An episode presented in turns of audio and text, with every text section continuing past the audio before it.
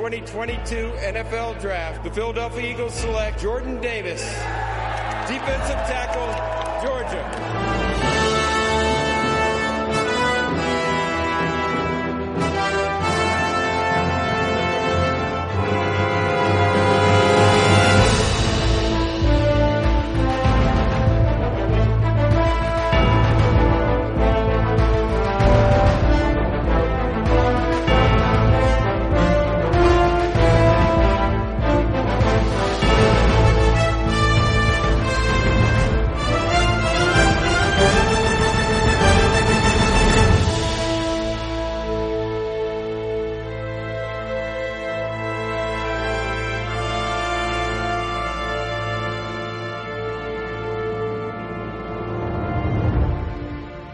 Hola, muy buenas a todos, bienvenidos al podcast de Eagles Spain, soy Xavier Martín, este es el programa 21 de la octava temporada y con una lavadora de fondo comenzamos el mm, previa del partido contra Giants y la comenzaremos con unas preguntillas de nuestros oyentes para enlazar un poquito el análisis y demás y para ello cuento con eh, nuestros contertulios habituales. Carlos Álvaro, feliz año, muy buenas noches. Feliz año, buenas noches. Aquí andamos, una semana de relax, ¿no? Eh, al final, de los seis partidos creo que acerté cinco.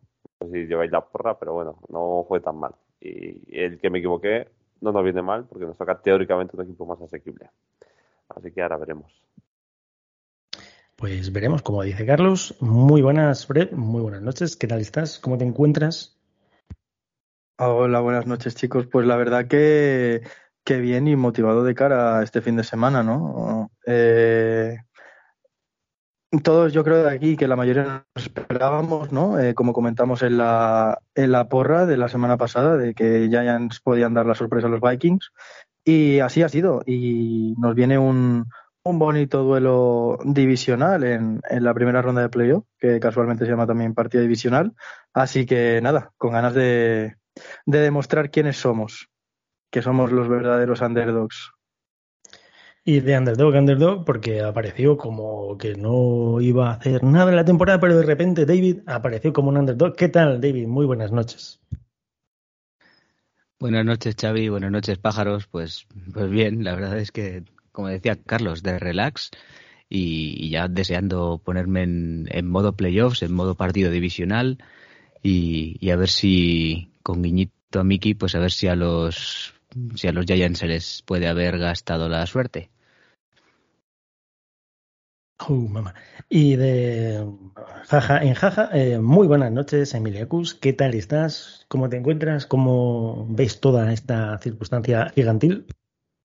Pues solamente decir que mm, esta semana desayunamos de azul, ¿vale? Así el domingo. Solo eso. ¿Desayunamos de azul te refieres a con una bata azul del médico? Que, no, porque no ocurro, no. pero que comemos no. pituzos. Ahora ah, está más claro. Era por eso. Ah, en todo ah. momento te referías a eso. Azul pitufo. Eh, pues nada, para empezar a enlazar lo que vendría a ser el análisis del partido y todas estas cosas, jugamos en casa a las dos y cuarto de la madrugada, hora española, o peninsular, para que no se me pongan los mollallos eh, tristes. Eh, vamos a empezar con el análisis con las preguntas. Eh, Fred, si te parece bien eh, y te es debido eh, empezar con las preguntas y vamos analizando sobre las preguntas y ya damos un poquito de contenido nosotros con, nuestro análisis y lo que esperamos del partido. Fred, eh, ¿tape o no tape? de acuerdo. sí, sí, vamos, vamos allá. si, se me corta o algo, decídmelo o que siga otro, que, que está, me está fallando ahora el, la conexión, pero pero bueno, vamos allá. Eh, Correcto. Nos pregunta nuestro buen amigo Mauro, y esta pregunta tiene, tiene dedicación, bueno, dedicatoria especial. Eh, pregunta directa para el maestro Carlos. ¿Cuánto confía en nuestras piezas ofensivas o esquema ofensivo ante la defensa de Giants? ¿Y dónde cree que estará el punto de inflexión en el partido? Bueno, a ver, eh, esta temporada hemos jugado partidos contra Giants. Es verdad que el segundo es como de juguete, ¿no? Porque no se podían sacar muchas conclusiones porque Giants decidió, o sea, cosa normal, no llevar al equipo titular. Pero yo creo que más en nuestro ataque, la clave va a estar en nuestra defensa, si es capaz de anular a, su ataque y de generar buenas condiciones a, a, nuestro ataque. O sea, creo que Hart lo habéis pasado por ahí antes, ¿no? Se encuentra mejor, son dos semanas de reposo, puede tener mejores sensaciones, pero probablemente le falte ritmo y continuidad de partido.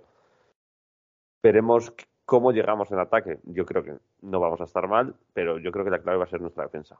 Eh, creo que somos favoritos, pero tampoco es un partido que me gusta confiarme. Es un partido de todo por todo. Los Giants suelen jugar muy bien en playoffs y hay que decirlo, suelen ser favoritos a un solo partido. Y el Seed 6 es verdad que suele gustar bastante para llegar a la Super Bowl. Si me permitís, yo sigo considerando que son las cucarachas de la NFL. Digo cucarachas sin ánimo de ofender, sino que si en caso de bomba nuclear sobrevive alguien, son los putos Giants. ¿eh?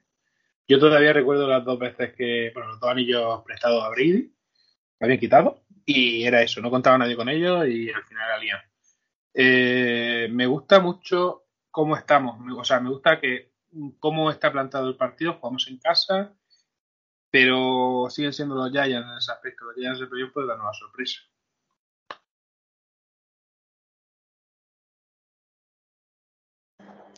Continúa, Fred. Eh, bueno, sí, yo quería decir también eh, que además eh, este año los Giants están muy bien entrenados, no solo bien entrenados, sino que Double es uno de los candidatos para, para mí, no sé qué opináis vosotros, de, que puede ser uno de los candidatos, ¿no? Como ya he dicho, al, a entrenador del año, porque mm, ha cogido un equipo bastante, bastante mal y lo ha y lo ha espabilado, por así decirlo, ¿no? Y se ha plantado en playoffs con el peor cuerpo de receptores de toda la liga, contando lesiones y, demás, ¿no? Pero, pero ahí están y, nunca se les tiene que dar por muerto a pesar de que en este partido somos favoritos.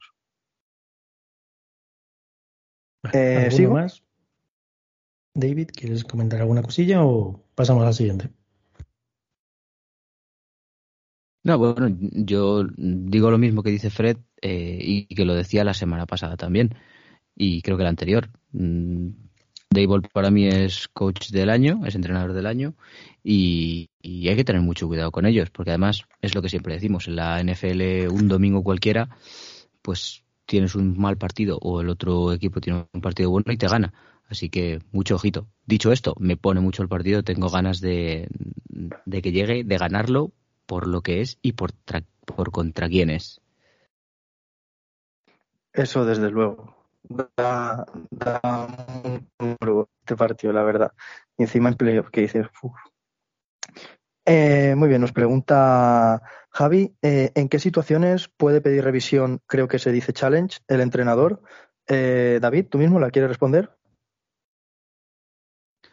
Sí, bueno, hasta donde yo sé, que igual me equivoco, pero creo que no, eh, los entrenadores pueden pedir la revisión, el challenge, primero de todo, antes de que, de que se inicie la siguiente la jugada, de que se inicie la siguiente jugada. Por eso mm, muchas veces vemos que cuando hay una, una decisión un poco cuestionable de si ha sido primer down o no, si ha sido catch o ha sido incompleto, tal, eh, rápidamente quieren sacar el snap para que el entrenador rival no, no pueda pedir el challenge. Entonces, bueno, se puede pedir en, en, situaciones de, de dónde está terminada la jugada o de posición del balón, por así decirlo, en caches si son, o sea, recepciones si son o no son, y, y lo que no se puede pedir es en flags. Luego no se pide, no se puede pedir en, en turnovers porque son revisables, o sea, se revisan automáticamente y las anotaciones igual. Y creo que, y en los después del two minute warning que se revisa todo automáticamente y creo que no me dejo nada. De acuerdo. Pues Javi, ahí coge boli y papel y, de las puntas queda explicado mm, de lujo. Y además, si mal no recuerdo, también puso el propio Javi en el grupo sobre el playbook, ¿era? Eh, ¿Os acordáis? Eh, es que no recuerdo bien y ahora mismo no puedo ir al, al grupo. Vale, me he caído. No, no te has caído, sigues ahí, Fred. No te preocupes. Ah, vale. Se te oye Perdón. A veces, a veces ah, pero por lo demás sí. se te oye perfecto. Hay gente que aún con buen sonido se le oye igual el y visten de azul. Es que lo siento, es que Perdón, que hoy, hoy justamente ha decidido el, el, router morirse y estoy aquí con el móvil con datos y esto es un caos. Y eh, gastarlos en porno malísimo, Fred, ya te lo he dicho un montón de veces. Si gastas los datos en porno, a la mierda. hombre, hombre, que estamos en el programa, Xavi. Sí, sí, y, eh, y yo también lo gasto en porno, ¿qué pasa? No pasa nada. Ah, vale, vale, es algo sanísimo para la gente. Mm, entonces en el grupo nadie recuerda si Javi puso lo de playbook. Bueno, si no era esa palabra, eh, por lo que, lo que preguntó de la sección de, de fútbol para damis, eh, yo la palabra que me acuerdo era playbook y eso es el libro de jugadas, Javi. Es básicamente eh, todas las jugadas que tiene el ataque y de las que dispone el entrenador para efectuar durante el partido. Todas las jugadas que ha diseñado y que ha planteado, tanto de carrera como de pase, todas las jugadas trick plays también que se llaman, que son de jugadas de engaño, de estas que se va el quarterback corriendo para el lado, el, el, running back para el otro y se la pasa luego al quarterback y el quarterback la lanza. Todas las jugadas extrañas, todas, todas, todas las jugadas están en el es el, el libro de jugadas y, están en el ataque, también las tienes en, defensa. Que no, no es tan extenso el libro ni, ni, tiene tantas jugadas como el ataque. En, en, el libro de jugadas de la defensa está más de formaciones, de si ahora yo aquí te mando más presión por un lado, por el otro. Pero es básicamente eso. Eh, resumido, es el libro de jugadas. Aquí una pregunta, Fred, que te hago. Eh, ¿Qué es más fácil para el coordinador ofensivo leer la defensa o para el defensivo leer el ataque? Mm, esto, si queréis, podemos intervenir todos porque es una pregunta muy buena, pero yo creo que es mucho más fácil eh, leer, a una, leer a una defensa. Mm, básicamente lo que le dicen siempre primero a un quarterback es que se fije en, en cuánto Vale, ahora se ha caído, de verdad. Pues, pues ha pegado una hostia tremenda. Espera, que se ha, vuelto, ha vuelto. Hola. No, se está cayendo muy fuertemente. Eh, Carlos, si quieres responder la pregunta mientras que recuperamos a Fred del todo. A ver, eh, no sé, yo es que soy muy ofensivo, ¿no? Pero yo creo que es más fácil, pues creo que estaba con, con Fred. Creo que un coordinador ofensivo, estoy pensando en que Lemur claramente, puede ajustar mucho más fácil ante una defensa porque la puedes más interpretar que una defensa atacar. Eh, adaptarse más a, un ataque. Es decir, tú puedes venir muy bien preparado de casa, pero creo que durante el partido es más fácil adaptarse a el ataque a la defensa que una defensa a un ataque, porque te puede descolocar. Ten en cuenta que la variabilidad que puedes tener o la variedad que puedes tener en ataque puede ser mucho mayor que la puede dar tu defensa. Es decir, en ataque puedo usar eh, que el cubi me corra, que el cubi lance, eh, que el running me corra, que me corra, que sea un cubi corredor. O sea, creo que tiene muchas más armas para poder atacar a una simple defensa. Dicho esto, todo depende de tu línea ofensiva. Si tu línea ofensiva apenas se da tiempo y se le come la línea defensiva, pero bueno, eh, creo que hay como más posibilidades que puedes ser más creativo en ataque que en defensa. O sea que el playbook, tanto sea de ataque como de defensa, es, una es orientativo para luego improvisar. Bueno, más el de, el de defensa que el de ataque. El de ataque sería más hacerlo pactado en el playbook y el de defensa sería más en plan, pues quiero esto para defender estas situaciones, pero luego se puede improvisar dentro de eso, me imagino. Sí, a ver, yo siempre lo comparo con el ajedrez, ¿no? En el ajedrez cuando tú empiezas a jugar siempre hay unas aperturas clásicas, eh, más o menos conocidas, y a partir de ahí eh, puede ser, ¿no? O te puedes salir de la teoría o puedes seguir eh, con la teoría. Entonces hay gente que es siempre muy esquema, esquema, esquema, esquema, y luego hay gente mucho más creativa. Por ejemplo, vi el partido de Cowboys. El segundo touchdown de, de Prescott, el que hace el corriendo, Kellen Moore, que es su coordinador ofensivo, es su primer touchdown en NFL, es la misma jugada. Exactamente la misma. La que hizo él hace 10 años es la que hizo Prescott el otro día. Entonces, son jugadas que te permiten en ciertas situaciones ser mucho más creativo. Eh, la otra que pusisteis ahí, eh, la estatua de la libertad de Boise. Pero es que hay una jugada entre medias que es aún mejor en ese partido de Oklahoma Boise. Entonces, eh, creo que los mayores cerebros están en ataque. En defensa creo que tiene que ser mucho más estructurado y minimizar riesgos. Es decir, que me metan field a que me metan un touchdown. Pero en ataque te da mucho más libertad para eso, ¿no? Puedes ser más creativo en jugadas, en cruces, en asistencias, en flip flicker, no sé. Hay muchísimas jugadas en las que te permite mucha más creatividad en ataque. En cambio, en defensa yo creo que al final es eh, juego una tampa 2, ¿no? O licheo como si no hubiera mañana, juego más sujetando. O sea, creo que hay mucha más variedad. Al final, tu defensa va mucho más en. ¿Cómo decirlo? Se va a adaptar mucho más a tu ataque que el ataque a la defensa. Es decir, el ataque puede ser mucho más creativo para que tu defensa se descoloque. En cambio, en defensa es como que enseguida tiene que hacer reacción a cómo está funcionando ese ataque. Entonces, va siempre como a contrapié de lo que puede ser en ataque para mí siempre es un duelo de coordinador defensivo contra coordinador ofensivo. Y, para mí es tal cual. O sea, puedes tener buenos jugadores, pero la clave está ahí. Vale, me parece. No sé si queréis comentar algo más, David, Emilio. O sea, Emilio, eh, perdón. ¿Se me oye Fred y me Hola, ¿se me oye? Sí. Vale. No, que que a ver si ahora no se me corta, es tal cual como, como dice, como dice Carlos. Yo coincido con él en todo y además es que un ataque puede atacar a una jugada defensiva de muchísimas más maneras de lo que puede atacar eh, a una jugada ofensiva esa misma defensa, por así decirlo. Eh, la defensa saca una cover 2, eh, que son con dos safeties profundos, pues el ataque lo puede atacar con mm, un montón de jugadas, por así decirlo, por, con 15 jugadas distintas. En cambio, si tú un ataque saca una formación pues más abierta, con tres receptores y un Tyren y un running back, que te puedes esperar un pase, pues es más difícil de, atacarla eh, siendo, siendo tú la defensa. Eh, por eso yo creo que el ataque tiene bastante ventaja en cuanto al playbook se, se refiere. Por eso estoy totalmente de acuerdo con todo lo que ha dicho Carlos. Meleacus, David, ¿alguna cosa que comentar o pasamos a la siguiente pregunta? Yo sí, bueno, añadir un poco por, por cerrar el, tema, por supuesto de acuerdo con Carlos y con Fred, pero mm, añadir el detalle de que si os fijáis cada vez está habiendo una mayor tendencia en la liga a que las a que las defensas disfracen las coberturas que están haciendo.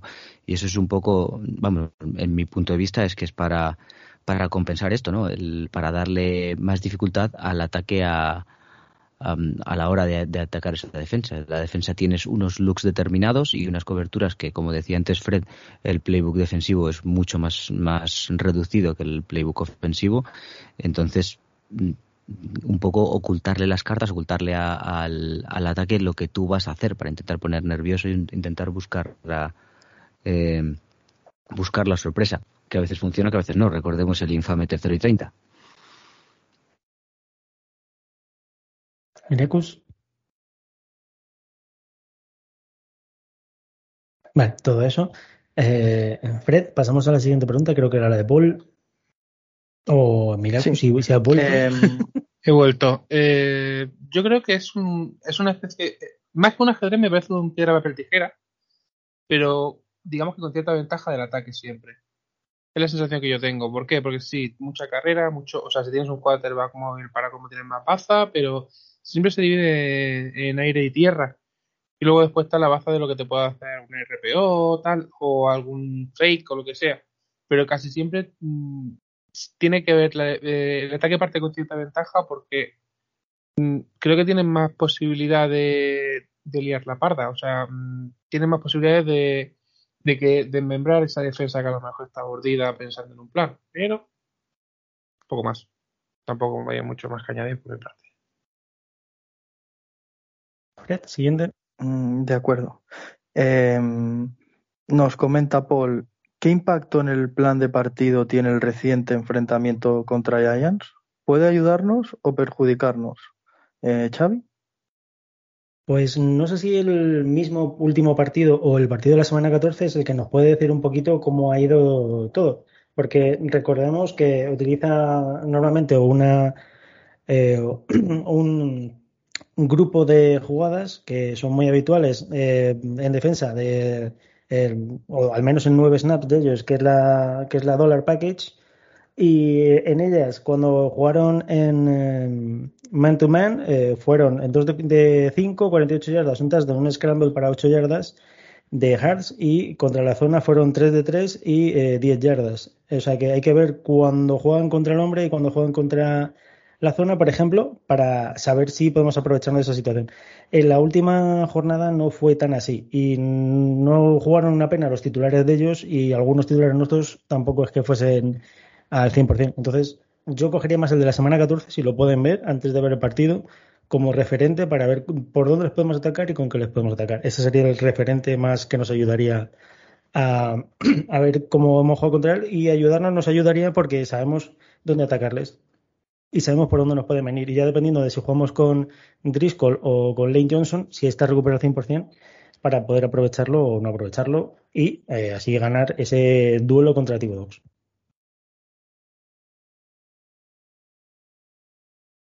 Eh, yo pienso literalmente como tú. ¿Alguien más quiere añadir algo, chicos? ¿Qué pensáis?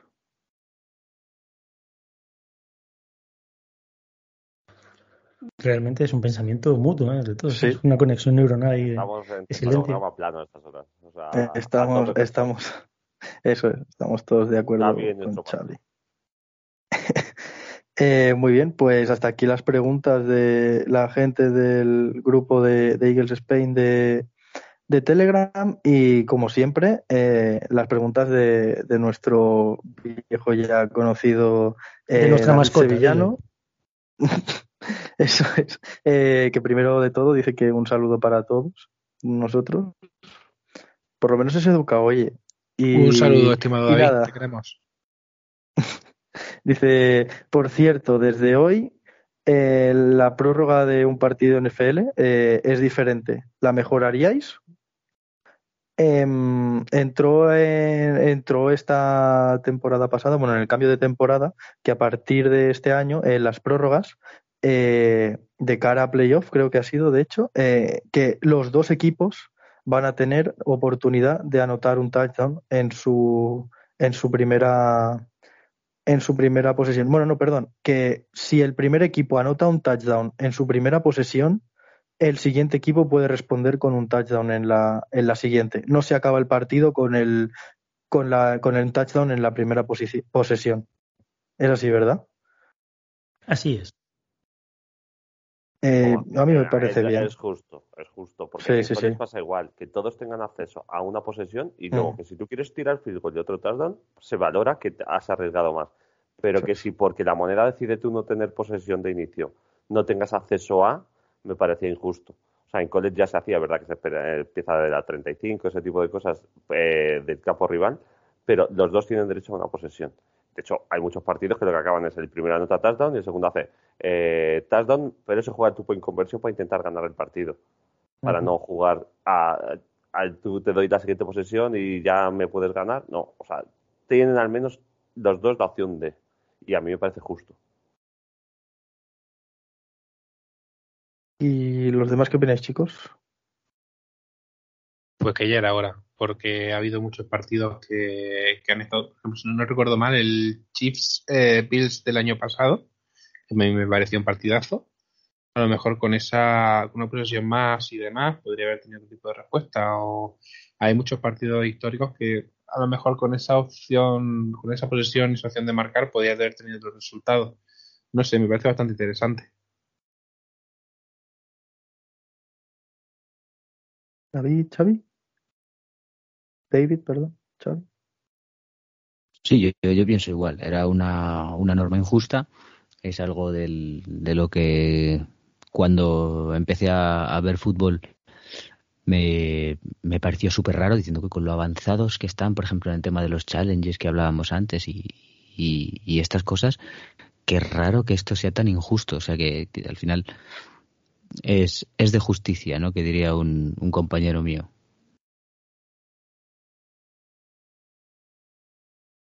Yo Mm. completamente de acuerdo con mis compañeros. No hay mucho más que añadir. Pues efectivamente era, era lo que había que hacer, ¿no? Ser justo e igualitario. Eh, pasamos al siguiente. En el partido de Eagles, la suma de los puntos será de tanto de Eagles como de Giants será impar o par. Mm, ¿Quién empieza a ver? Eh, Carlos. No sé ni qué has dicho, Fred, así que si me la vuelves a decir, te intento solucionar algo. Mm, En el partido, la suma de, del marcador de los puntos de ambos será par o impar. Ah, vamos a ganar de tres, así que impar. De tres. Será un número primo. Yo creo, yo creo que va a ser la raíz cuadrada de 169 por 3 y la, la suma de puntos totales. David, si quieres, saca la calculadora. Un abrazo. David. Yo creo que vamos a ganar con un par, así que supongo que será par, claro. Toma ya. Pues yo digo que, que quedamos 0-0, ni par ni par. Vale. Gol del Betis, sí. No, cero y de prórroga, y de penalti injusto. Vale. Eso es. Eh, no, vamos 0-0 y se quitan del partido y no quieren jugar por miedo. Vale. Eh, eh, ¿Ganará el partido el equipo que anote el primer touchdown? Mm, ¿Quién quiere sacar la bola de cristal? Venga. Pues si va vestido de Midnight Green, sí. Eso es. Yo me he sacado las bolas, digo la bola y creo que va a ganar, que va a ganar de, eh, el primero que anote este, eh, Eagles también. El primero que Y anote sí. un touchdown, está bien, ¿no? Efectivamente. Normalmente pues suele pasar eso, sí. Eh, y le voy a decir algo que no sabe a David Sevillano. Los porcentajes son reversibles. O sea que si el 6% de 50 es lo mismo que el 50 de 6, es más fácil de calcular. Ah, Un saludo. Toma ya. Eh, siguiente pregunta. Eh, ¿Patatas fritas, rufles o chocolatinos para ver el partido? Eso es. ¿De qué sois? ¿Más de salado o de dulce para los partidos a las 2 de la mañana? Yo de patatas fritas, no te voy a mentir. A las 2 de la mañana también, sí. La verdad es que sí. Es que y Yo es no, muy difícil. ¿eh? Hostia. Lo que es muy difícil es ver los anuncios de pizza, tío, y intentar no comer nada. Eso es muy Lo, difícil. lo raro es no salir diabético y gordaco perdido viendo todos los anuncios. Es que es normal, sí que por 3, Sí, 4 sí. euros. Gracias por la parte que me toca. No, pero joder, es es que yo salgo. Eh, es como dice, pues si acabo de cenar y tengo hambre de todo lo que sale. Sea, es como, dame un Dieter Caesar, dame una Burger King, dame un no sé qué, dame un no sé cuántos. Y es como, pero cabrones. Y encima luego te van sacando los cochecitos estos que para el césped, o no sé qué. Digo, si es que encima no hacen ni ejercicio. Eso y que quiero un dos RAM de esos gordos, no tengo clarísimo.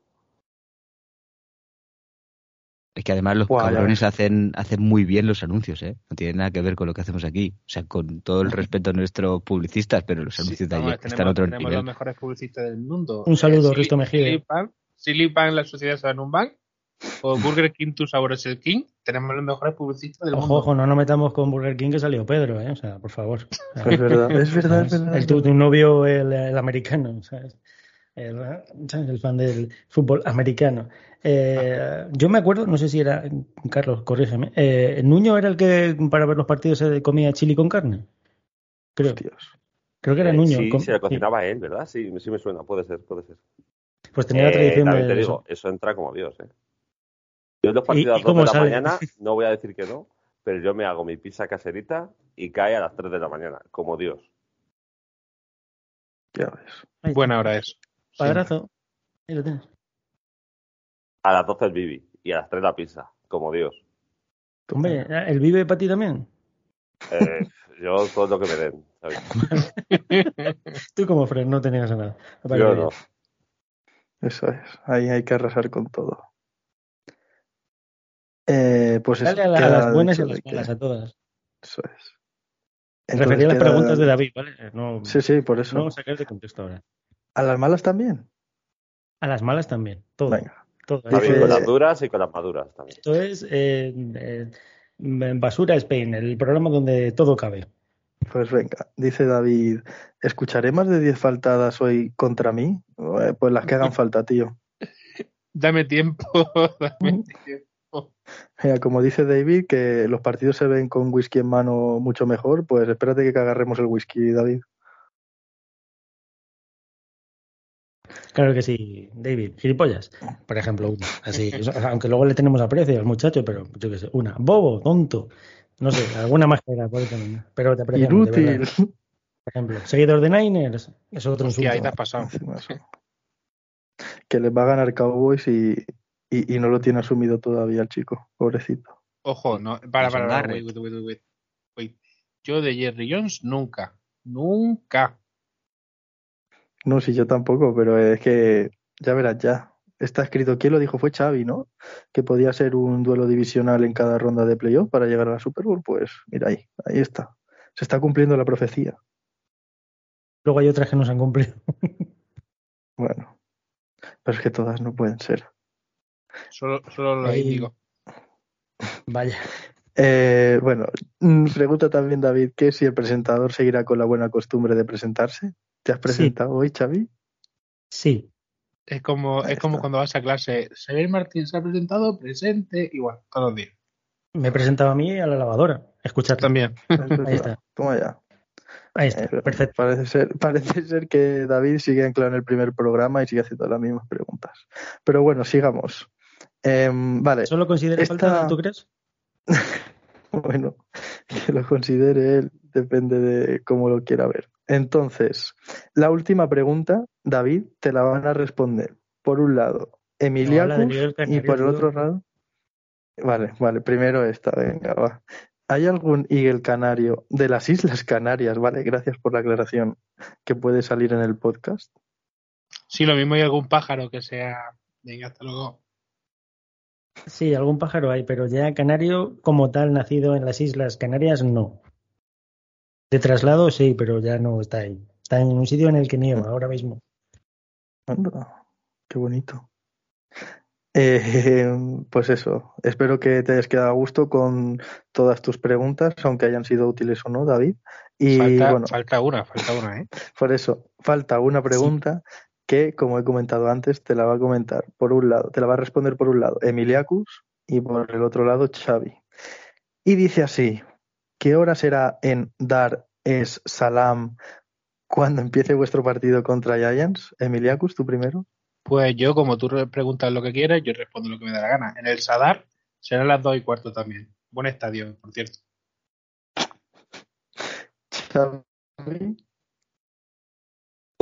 espera, es que tengo que coger aire después de ese comentario. Ay, Dios. Un segundo. solo coger aire. Es que lo del Sadar me, me ha matado. No lo esperaba. Uf. Solo es unos segundos, ¿vale? O sea, espera que os lo penséis, lo del Sadar. Eh, pues eh, Dar as-Salam, que, es remanso de paz, eh, es la sede del gobierno de la ciudad más poblada de Tanzania. Tanzania, que curiosamente la capital es Dodoma, que es la tercera mm, más poblada de capital de Tanzania. Dodoma y Gomorra. efectivamente, iba a hacer ese chiste, pero ya me lo has robado. yo también lo había pues, pensado. Como, como, bien se sabe, la bandera es la famosa bandera de eh, las palmeras. Y eh, podemos comentar también que en la zona de Tanzania y Zanzíbar es, donde nacieron tanto el Liquid como Solid Snake de Metal Gear Solid, que ahí los tuvo Eva, la eh, mujer de, bueno, la mujer o amante de Big Boss. Ya está, dato chorra. Y lo de la hora, porque lo vas a preguntar seguramente, pues son dos horas más que aquí en la península, así que si ahora son las ¿Eh? de la noche, pues dos horas más. Entonces, si el partido es a las dos y cuarto de la madrugada, es a las cuatro y cuarto. Y a tope ahí con la lavadora, dale ahí. La lavadora también le quiere responder. Eh, Xavi, ¿quieres que hagamos las porras ya o las decimos luego? No, ahora ya cuando termine de centrifugar ya empezamos lo que viene a ser el análisis. Eh, no, es broma. empezamos ya. Eh, chicos, mientras que la lavadora se mueve por la casa como si no hubiese mañana, eh, ¿Cómo veis que vamos a plantear el partido? Eh, ¿Impetuosos o tranquilos? Eh, Carlos, ¿partido trampa? Digo, si no acaba con esa frase, no te contesto. ¿eh?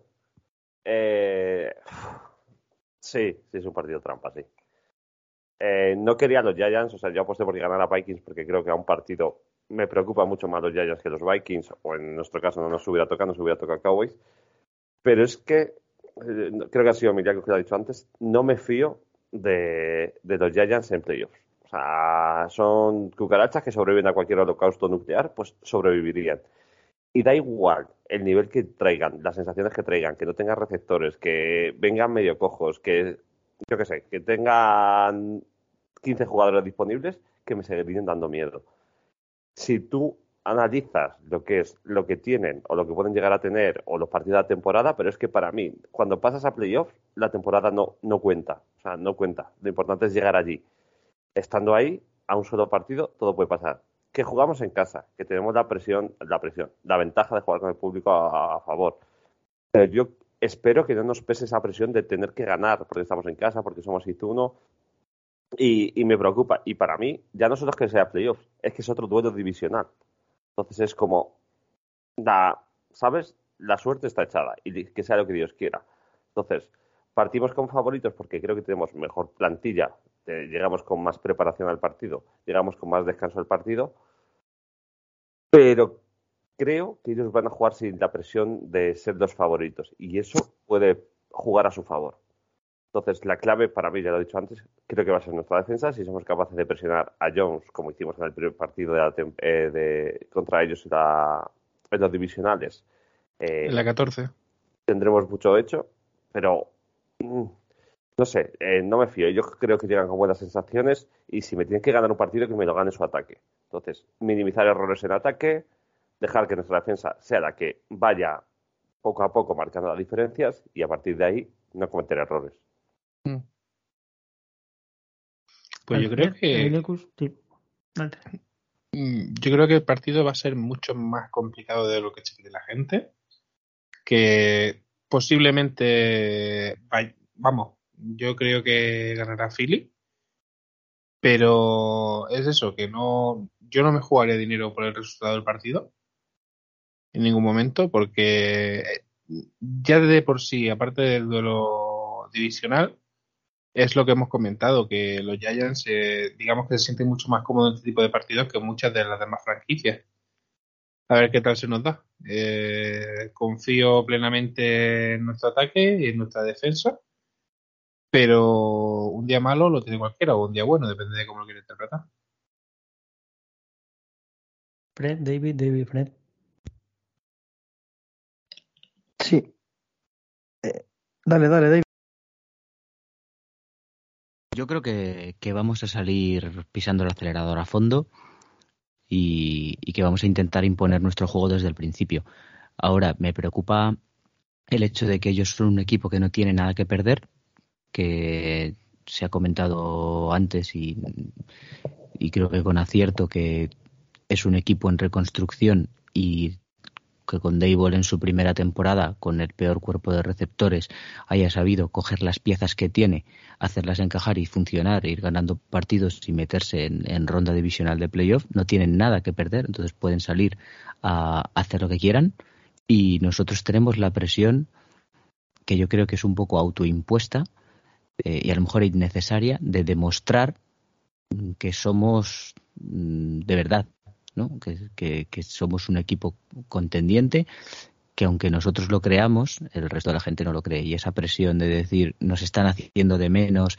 Este, es un equipo, el nuestro, yo veo que, tienen, que es un equipo con orgullo, pero con orgullo, un poco orgullo herido, ¿no? De decir, eh, me seguís haciendo de menos, igual que, que en 2017 abrazamos el rol, el rol de underdogs, aquí yo tengo la impresión de que molesta un poco, de que, de que molesta un poco que digan que, que no, como hemos hecho tres partidos malos al final, mm, o como antes de, bueno, se, ha oído, ¿no?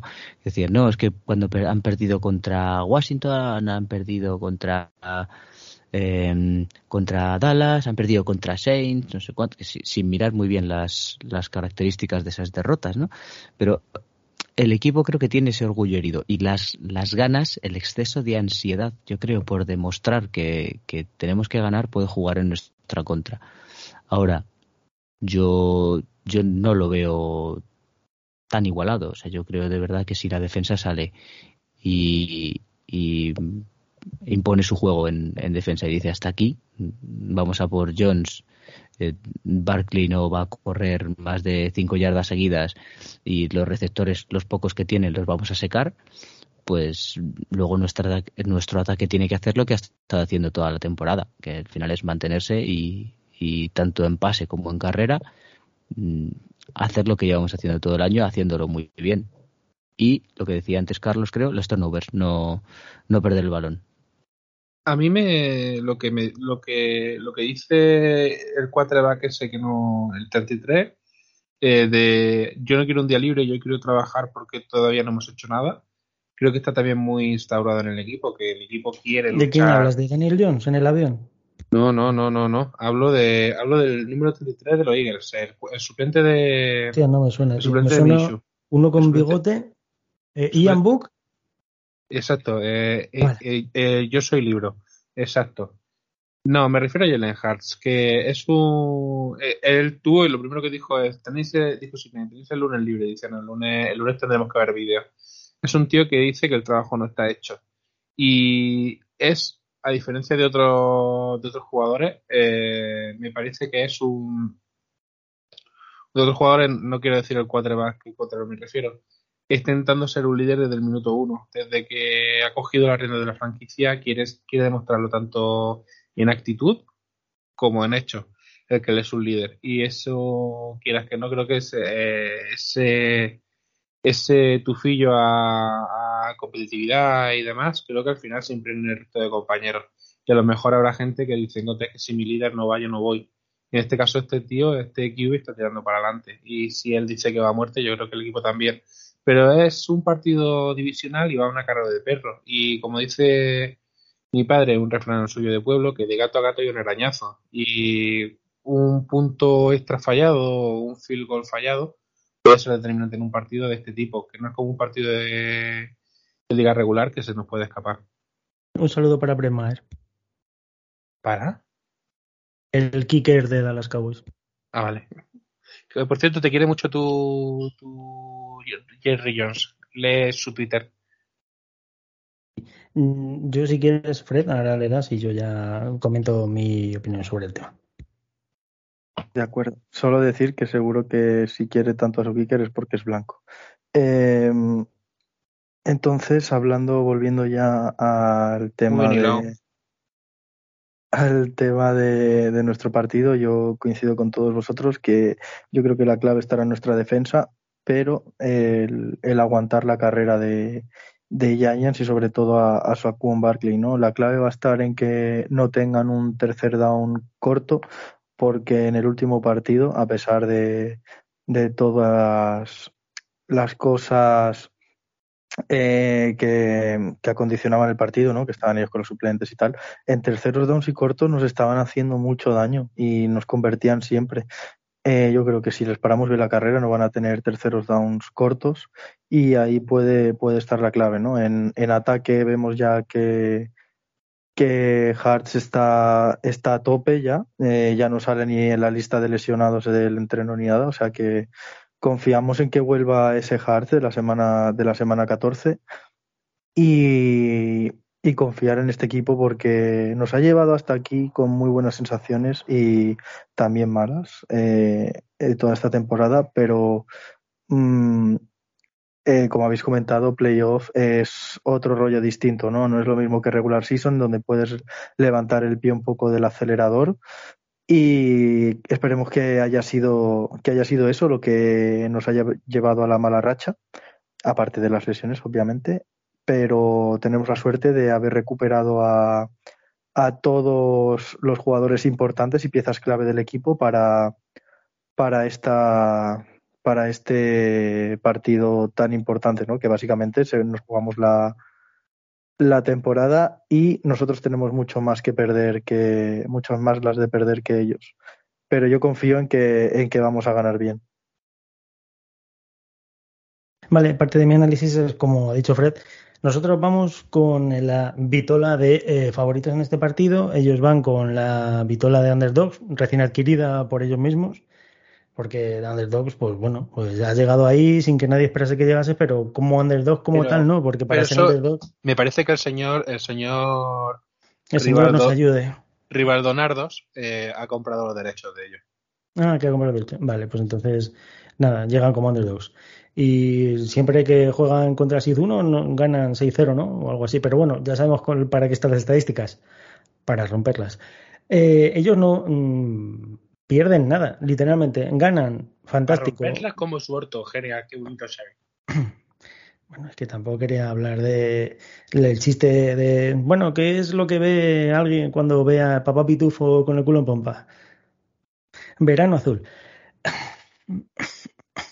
Bueno, pues ya está, que ellos no pierden nada, pierden o ganen, eh, les da igual, sinceramente. Si ganan un pasito más y una ventaja más que puedan tener para echarle en cara a los demás, tanto a Cowboys, que si llegan a ese punto y ganan también a, a Niners, va a ser la hostia para todo el mundo y va a ser ¡buah! la NFC este, pero han llegado los equipos buenos y todas estas cosas, como si pierden, dicen, bueno, pues hemos llegado hasta aquí y bastante hemos hecho con el equipo, recién cogido con pinzas por Double y haciendo que un Daniel Jones, que no era nada bueno, pues sea ahora mismo el cuarto de la franquicia del equipo, si no me caigo y se me desmontan los muebles por ahí. Eh, pues eso, ellos no pierden nada. ¿Son underdogs? Pues sí, casi sí, vamos a decirlo así. 6-0 en playoff, ganándole el 6-1. Partiendo de esta base y continuando con un poco el análisis del partido, eh, mm, no sé, Carlos, si te parece que aquí tiene más las de ganar eh, Nueva York con el tema ofensivo y Double, o sea, ¿te parece mejor mente ofensivo, por así decirlo, para ser más mm, claros, Double que Siriani? ¿O aquí nos siguen ganando, o sea, seguimos ganando nosotros por experiencia e ingenio? Yo creo que nosotros tenemos más armas y luego vamos a ver quién las aprovecha mejor, pero yo creo que mirando hombre por hombre, mirando al banquillo mirando todo, creo que los Eagles son ligeramente superiores. Sobre todo por el que podemos sacar en el campo, ¿no? Ellos no tienen esos receptores que podemos, del nivel que tenemos nosotros directamente. Luego te puede gustar más Jones, o te puede gustar más Hart, te puede gustar más Sirianni o más Double. Eh, a ver, a mí mi ataque me está gustando. Cuando consigue funcionar, porque hemos visto que hay partidos en los que directamente somos lamentables, en la que repartimos el juego, no te voy a decir 50-50, pero en la que corremos y pasamos, no en la que nos lanzamos 60 pases y cuando vemos que hemos fallado 58 con 7 intercepciones decimos, hostia, pues a lo mejor vamos a intentar correr. O sea, cuando se reparte y y no se obsesiona con solo quiero hacer esto y ganar rápido, eh, porque veremos la climatología que hay, cómo está el este, si nos hinchan o nos inflan balones, ese tipo de cosas, eh, hay que tenerlo en cuenta eh, a la hora del partido. Entonces, yo creo que el ataque, nuestro ataque es superior al suyo. lo mismo, Emiliacus, Fred, David. ¿Creéis que un ataque es superior al otro? ¿Creéis que las mentes ofensivas que andan por ahí, que purulan por ambos equipos, puede ser una superior a la otra? Por ejemplo, lo que comentaba Dable con Siriani. ¿Qué piensas? Yo vamos, me gusta mucho cómo atacamos nosotros y me gusta que somos capaces de sacar armas de, o sea, de una misma jugada sacar cuatro variantes y somos un equipo bastante ofensivo. Además, tenemos muy buena defensa, pero somos un equipo que anota bastante. Y bueno, es lo que decían en el, programa de zonas gigantes el otro día, que que si vamos a resultado alto tenemos todas las de ganar, pero el resultado bajo puede que nos la líen. Y yo creo que eso sí es cierto. David. Sí, eh, sobre el papel coincido con todos de que tenemos mucho mejor ataque y, somos muchísimo mejores en ataque. Eh, ya no solo por el tema de, de los receptores, eh, que como he comentado antes tienen el peor cuerpo de receptores de la liga. Eh, yo creo que nosotros tenemos un cuerpo de receptores top 5 y si sumas al Tyren pues lo puedes subir un puesto 2. Eh, pero luego, claro, es, es lo, que, lo que también hemos comentado de que mm, cómo va a ser el play calling, ¿no? De a ver si es como estas semanas de de, de, malo de las jugadas que llamamos, porque por mucho que tengas un Ferrari, si lo lleva un, un bebé, pues se va a estampar más pronto que tarde, ¿no? Eh, Claramente. Exacto. Y, cuidado que luego no te salpique nada. Eh, entonces, eh, va a estar ahí la cosa, pero sobre el papel, yo creo que tenemos nosotros mucho mejor ataque. Y de defensa yo creo que está más igualada la cosa porque ellos, vi el partido contra Vikings y ojo, eh, ojo cómo plantear los partidos defensivamente. Defendieron muy bien a Justin Jefferson y tuvieron que tirar de Hawkinson. Que eso es una cosa que me tranquiliza porque nosotros tenemos a Dallas Goddard y también nosotros usamos más la carrera, no mucho, pero un poquito más que los Vikings. Entonces, em, les podemos atacar eh, por muchos frentes, ¿no? Y lo bueno es eso, las piernas también de, de Hart, ¿no? Daniel Jones, obviamente, dicen que tiene muy buenas piernas y tal, pero yo creo que ni punto de comparación con cuando, como cuando corre Hartz. Entonces, mm, a priori tenemos muchísimo mejor ataque que ellos y en la defensa yo creo que están más igualadas las cosas. Eh, a mí me gusta mucho la defensa que tienen Giants, pero ya te digo que la diferencia va a estar en cómo se manejan los ataques, porque yo me espero una defensa muy dura suya, sobre todo mucha cobertura al hombre en juego de pase y mucha presión para que Hart no tenga tiempo de, lanzar el balón. Y ya hemos visto que cuando nos presionan mucho y nos ponen cobertura al hombre, es como más sufrimos porque no consiguen separación, Hart no ve el pase, o sea, no encuentra, no logra encontrar el pase y llega la presión. Eh, va a ser un duelo muy interesante. Como ha comentado antes Carlos, una partida de ajedrez muy interesante. David, eh, ¿lo ves como esa partida de ajedrez? Eh, ¿En qué crees que pueden tener ventaja ellos eh, con el ataque o la ventaja que tenemos nosotros? Lo que os he dicho, como mentes ofensivas con los jugadores, ¿qué es lo mejor que le ves a cada equipo? O al menos si nosotros tenemos ventaja contra ellos en eso. Yo, bueno, me reafirmo con lo que con lo que decís todos. Me parece que en todos los niveles somos mejores, en ataque somos mejores, en defensa somos mejores. Eh, nuestro ataque contra su defensa eh, tiene que, o sea, desde mi punto de vista es mejor, nuestra defensa contra su ataque también es mejor y lo que me preocupa más es lo que dice Carlos, que no se obsesione Siriani con centrarse en lo mismo, ¿no? Mm, a mí me da miedo que salgamos como siempre con una idea clara tanto en ataque como en defensa, que parece que ha sido la tónica en esta temporada, salir con una idea clara eh, planteada en, el, eh, en la previa del partido y luego, si funciona bien, pues guay, y si no funciona, hasta el descanso no hacer los ajustes y y me da miedo que al descanso, si no funcionan las cosas, no tengamos capacidad para reaccionar. Eh, ya son muchos años de ver partidos de los Eagles en los que tiramos la primera parte y jugamos la segunda y a veces funciona, pero al final, a la hora de la verdad, no te da jugando solo medio partido. Entonces, ¿debemos ganar? Sí, pero creo que, que hay que ser inteligente, que no hay que obcecarse solo con la carrera o solo con el pase. Y tener sentido común y la defensa sobre todo pues igual que Gano no espere a, hacer los ajustes al descanso si los tiene que hacer.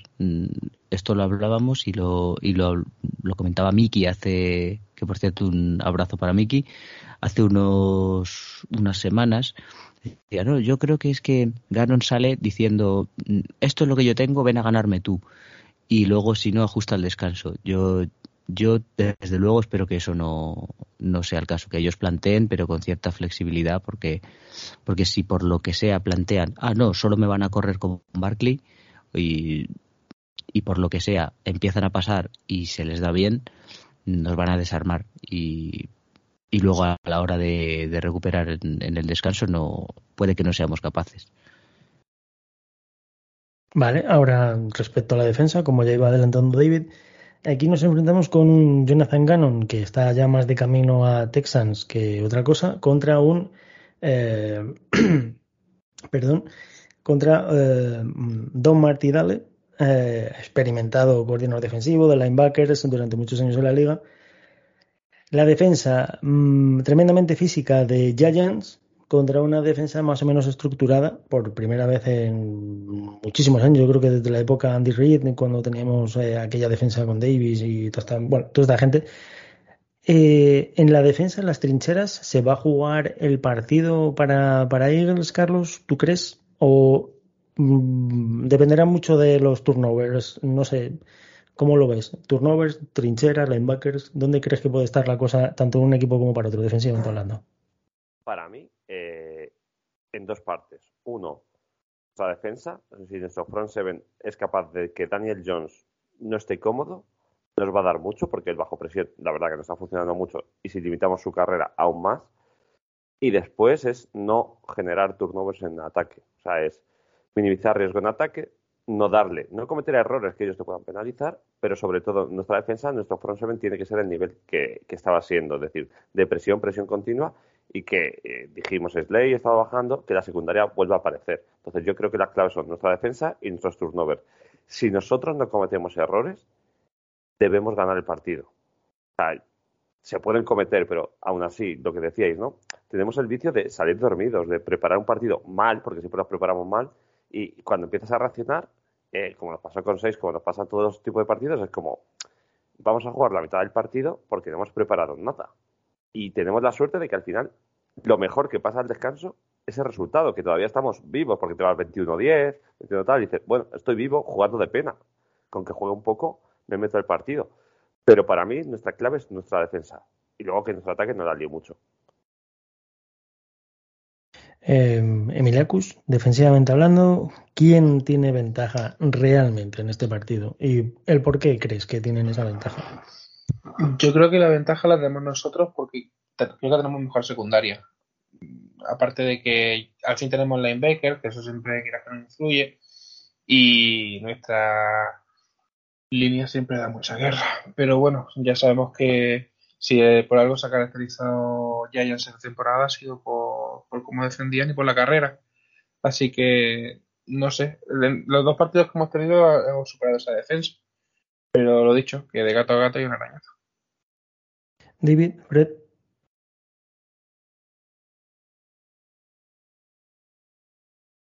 No, sí. No. Estaba esperando a ver si le daba a Fred, pero David. si no, pues Sí, le doy, rápido porque tampoco me quiero recrear un, en lo mismo. Hombre a hombre, creo que somos mejores. o si quieres, si quieres plantearlo de otra manera, David, eh, ¿cuál es el matchup realmente? ¿El de la, el front, el front seven o los eh, defensive tackles contra la línea de, de Giants? ¿O el de los receptores barra mm, Barkley eh, contra la parte trasera? O sea, defensive backs y linebackers. ¿Dónde crees que está el matchup? yo creo que el problema viene por, o el problema que nos puede generar, generar es en el, es en el segundo nivel, es con los defensive backs. Creo que la línea ha demostrado todo el año. Y el capitán los dos. El capitán en general. Uy, os iba a contar un chiste, pero no, no es momento de Festival del Humor todavía. Em, creo que el front seven ha demostrado durante toda la temporada el nivel que está. Mm, terceros en es la tercera mejor marca de sacks de la historia y es muy raro que, una unidad tan potente vaya vaya a bajar la producción ahora en playoffs con, con porque al final aunque no hayas preparado muy bien el partido desde la parte técnica la habilidad de los jugadores está ahí no, Son Reddick no va a dejar de, presionar desde humillar un poco al, a los a los tackles que eso no es el problema. Quizá el problema viene cuando ellos eh, consigan pasar de ese nivel, bien cuando corra a Barkley, bien cuando puedan dar un pase, quizá corra una screen o, mandar un pase profundo, que es ley este fino, que juguemos con la cobertura adecuada, que, mm, que no dejemos eh, vendido a Kaiser White, que parecía que lo habíamos recuperado en las, en las dos últimas semanas. Creo que un poco va a venir por, por la segunda, al segundo nivel. Vale, respecto a esto, Fred, a ver, Lawrence nos puede poner en muchos problemas a nuestra zona central, por así decirlo, porque hablamos de un obstáculo, probablemente el mejor de la liga. Mm, igual no me quedo corto. Eh, ¿Nos puede poner problemas a Kelsey, Seumalo y Dickerson? ¿O realmente estamos tranquilos con ese tema? Porque luego, en términos de defensive backs y demás, pues no es que sean los mejores de la liga, pero sí son resultones y eficientes. Y luego Tibo Dogs, pues que se aprovecha de ir lo más eh, lateral que puede para ir a por el quarterback. Así que, ¿cómo lo ves tú? Desde luego que, como has comentado, eh, Dexter Lawrence eh, ha hecho un añazo y es muy bueno. Él solo se comía toda la línea interior de, de Vikings que se llevó puesto a uno, o sea, se lo llevaba empujando para adelante, ¿no? Como si fuera, como si fuera un bebé. Y de hecho también lo hizo con Quentin Nelson, que se comentaba de él que iba a ser el mejor guardia de toda la historia de la NFL y tal, cuando salió drafteado, drafteado, perdón, y, y se lo llevaba puesto como si fuera un llavero, ¿sabes? Eh, a mí Dexter Lawrence me ha sorprendido muy para bien Y, y sí, sí, es, es, puede ser su principal amenaza en, en, la línea junto a, a Thibodeau, pero mmm, no me preocupa ninguno de los dos en exceso porque tenemos delante de uno a Kelsey, que es el mejor center de toda la NFL, y delante del otro seguramente esté Lane Johnson. Así que por esas partes mm, tenemos buenos seguratas, ¿no? Por así decirlo, de Jalen Hartz, que lo van a proteger muy bien. Y, y es eso, que siempre les tienes que tener respeto, pero no miedo, porque tienes a jugadores que son élite y All Pros o futuros Hall of Famers. Entonces, mmm, peligro siempre hay y para mí su unidad más fuerte es la línea defensiva junto a, a la secundaria. La verdad que, como he comentado antes, eh, que pido perdón que me he adelantado, eh, su secundaria está jugando eh, en una manera y de, y de con tal coordinación que asusta, ¿eh? te lo digo yo que asusta. Eh, y plantea, su coordinador defensivo plantea muy bien los partidos. Seguro que va a tener un plan especial contra nosotros, por, contra AJ Brown y, y Devonta Smith. Y quiero comentar sobre nuestra defensa lo que ha dicho antes de David sobre Hassan Reddick, que ya, ya le dio, ya le dio la noche al rookie, a Evan Neal, al right tackle, en, en la última jornada de la regular season. Y yo creo que en playoffs siempre se sube un poco el nivel, ¿no? En plan, es das un plus siempre de nivel y de rendimiento. Entonces yo creo que, que nuestra línea defensiva le va a hacer pasar un mal rato a, a los Giants. Y como habéis comentado antes también con lo de las screens, es como creo que nos pueden hacer más daño. Eh, eh, haciéndonos mover de la bala a los linebackers, que parece que estás haciendo una play action para la derecha, por así decirlo, y luego lanzas un pase rápido, así una screen a la izquierda y ya te quitas a medio equipo de delante, así es como creo que nos pueden hacer más daño, ¿no? Y nuestra secundaria veremos, con la vuelta de Garner Johnson ya a tope, esperemos que, que nos vaya mucho mejor, porque a priori también, eh, a pesar de que ellos hayan hecho un trabajazo en defensa, porque sus linebackers no es que sean gran cosa, eh, sobre el papel también tenemos, tenemos mejor defensa que ellos. Y David quiere comentar algo. Sí, mm, rápidamente al hilo de, de su línea defensiva o su front seven, eh, cuando decía Xavi que igual quizá nos podían generar un problema a, a Kelsey ¿no? o, o con Thibodeau. Yo estoy muy tranquilo ahí porque Kelsey es muy bueno ajustando la protección y creo que si se nos comen dos veces eh, va a aprender rápido y, y, no, no, no va a volver a pasar. Y Thibodeau me asustaría si no hubiese sido, si no hubiésemos sido capaces de anular completamente a Micah Parsons en el, en el partido, eh, en el primer partido contra Dallas, eh, que se le anuló y no solo bloqueándole, sino mandándole eh, mandándole pases eh, fuera de su alcance, corriendo en otra dirección, eh, engañándole, no hacía falta bloquearle. Entonces, si Micah Parsons, me parece, pues, salvando las diferencias, que es mejor que, que Thibodeau, por tanto, si hemos podido con él, sabiendo que es prácticamente el tío más potente de su defensa y, que hay que centrarse en él, no, no me preocupa en exceso. También tenemos que pensar una cosa, David. Eh, recuerda que cuando jugó contra Lane Johnson es cuando le secamos a Michael Parsons y cuando se puso en el lado de Mailata es cuando nos hizo pupa o le tocó correr al quarterback en ese momento que era Minshew. También era Minshew. Eh, respecto al tema de mm, cómo plantear el partido, aquí debemos tener más miedo de un Daniel Jones corredor o de un Daniel Jones pasador, porque eh, fuera de bromas y fuera de la típica broma del paralelo y que es más lelo que Leiman y todas estas cosas, ha demostrado unos huevazos en playoff importantes. Le da igual correr, le da igual pasar, las ventanas que sean pequeñas, sean grandes, bueno, pues, pues lo ha dado todo. Sí, bueno, tenemos el GIF ese de que se cae solo en aquel año que sale corriendo, pero quiero decir, ha demostrado que que ha, dado un salto de calidad bastante importante y no sé, chicos, si pensáis que le tenemos que tener más miedo a este Daniel Jones corriendo o, pasando realmente. No sé si alguno quiere comentarlo. No, eh... Eh, sí, perdón, perdón, que, que, va lento también para quitar el micro. Que efectivamente. Eh, el retraso no, es, no, es, eh, no es el No es una excusa, ¿eh? Exacto. Está a la orden del día aquí en este podcast. Entonces, eh, yo creo que se ha convertido este año en manos de Brian Dable en un arma de doble filo también preocupante, ¿no?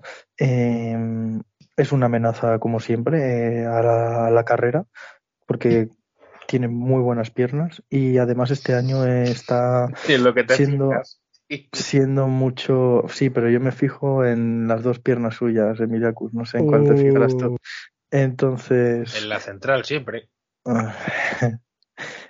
eh, perdón, ya me he desviado. eh, Como eso?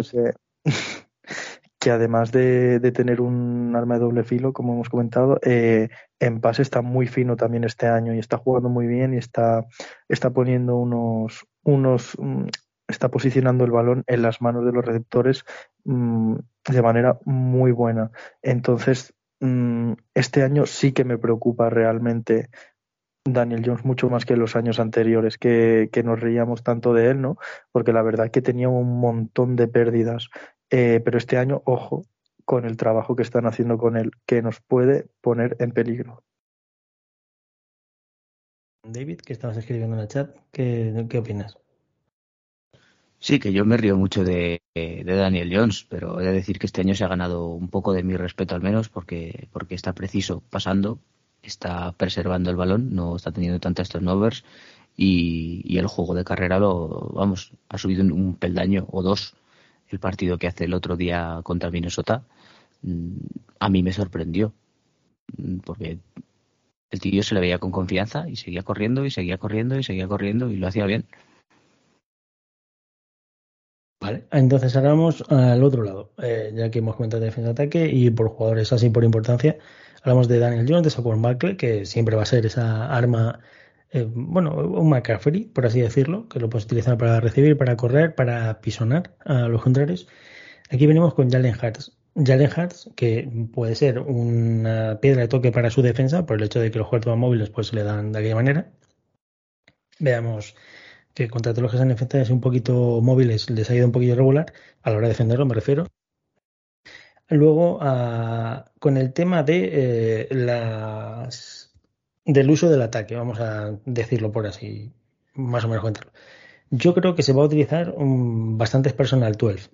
Me refiero a esto porque con el tema de Dogs y con el tema de Dexter Lawrence siempre tendemos a tener problemas para el contain y para que tenga posibilidades de, como decía Fred, por ejemplo, nosotros podemos utilizar esas screens también en su contra aunque al principio los defendían bien, ahora ya no los defienden tan bien contra los running backs, se podría utilizar el personal 12 para hacer dos tipos de jugadas, o bien la de marca defensiva de bloqueo para cualquiera de los races, o para el racer central, que va a ser desde Lawrence, o bien para aprovecharlo, hacerles una screen y pillarles con el culo al aire.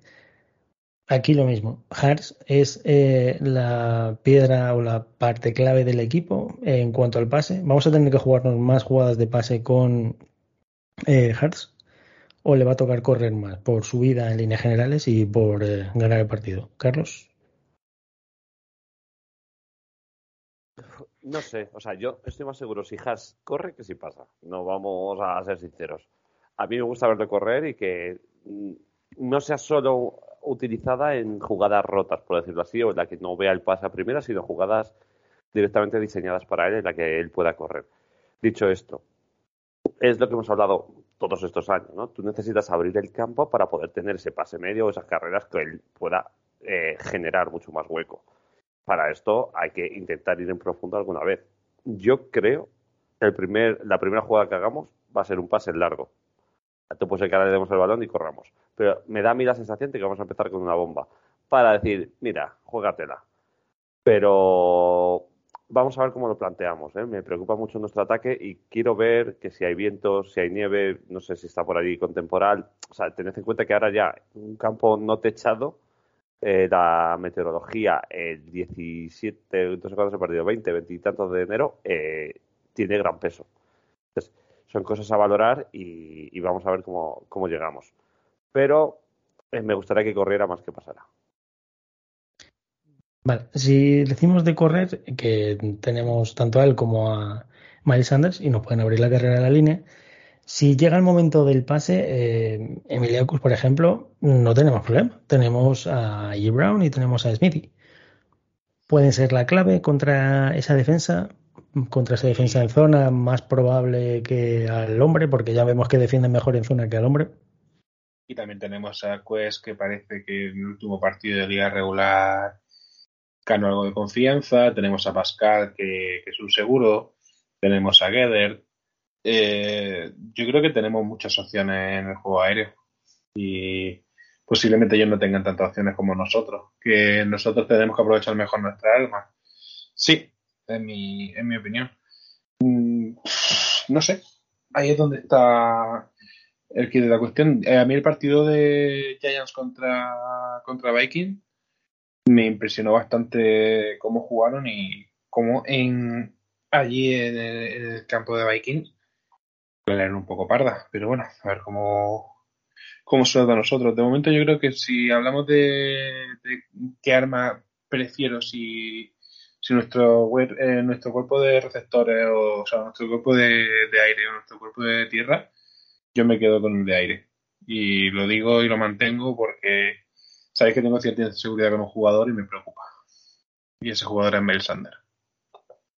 Respecto a esa inseguridad, eh, David, el tema de los turnovers es importantísimo. Eh, hay que mantener la posesión claramente eh, en tema de carrera y no perderla, obviamente.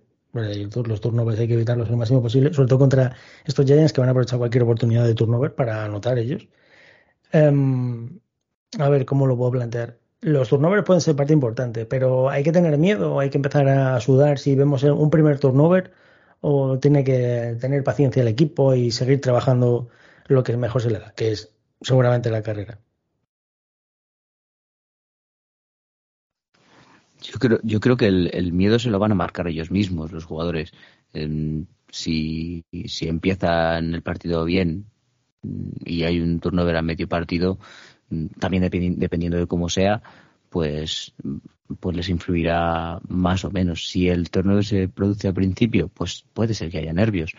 Mm, lo que pasa es que como, como os he dicho, como he dicho antes, el, yo creo que la idea de Siriani, igual que la de Ganon, será la de siempre. Yo planteo mi partido como yo quiera y, y si sale mal, pues haré ajustes en el descanso. Entonces, si hay un turnover al principio, el miedo que se pongan los jugadores, pero Siriani no va a cambiar plan. O sea, si, si se tira una intercepción muy loca, eh, Hertz Siriani no va a cambiar el plan. Si hay un fumble de Sanders o, de quien sea, Siriani no va a cambiar el plan.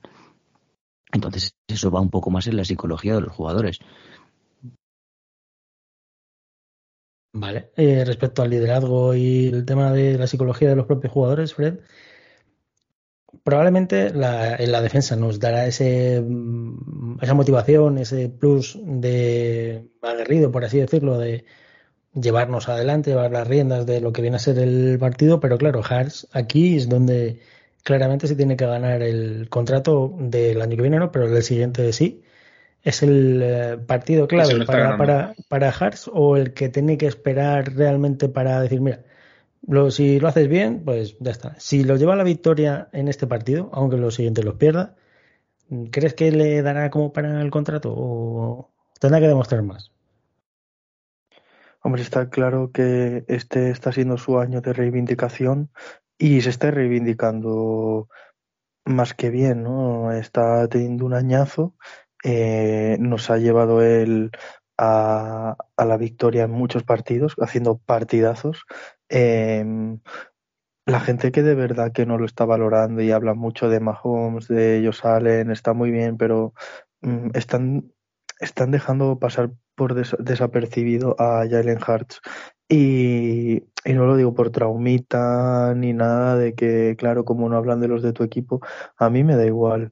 Pero mm, si, si vas a valorar, valora bien las cosas, porque lo que está haciendo Hurts con este equipo, ya no solo por cómo juega, sino por la actitud que tiene, eh, es tremendo. O sea, literalmente que él le ha dado un lavado de cara al equipo, le lo ha motivado a todo, a todos y sin duda alguna yo creo que en cada partido de playoffs que vaya a jugar, ya sean uno dos o tres, eh, va a dar todo lo que tiene dentro suyo, va a motivar a los suyos y va a ser ese líder que necesitamos, ¿no?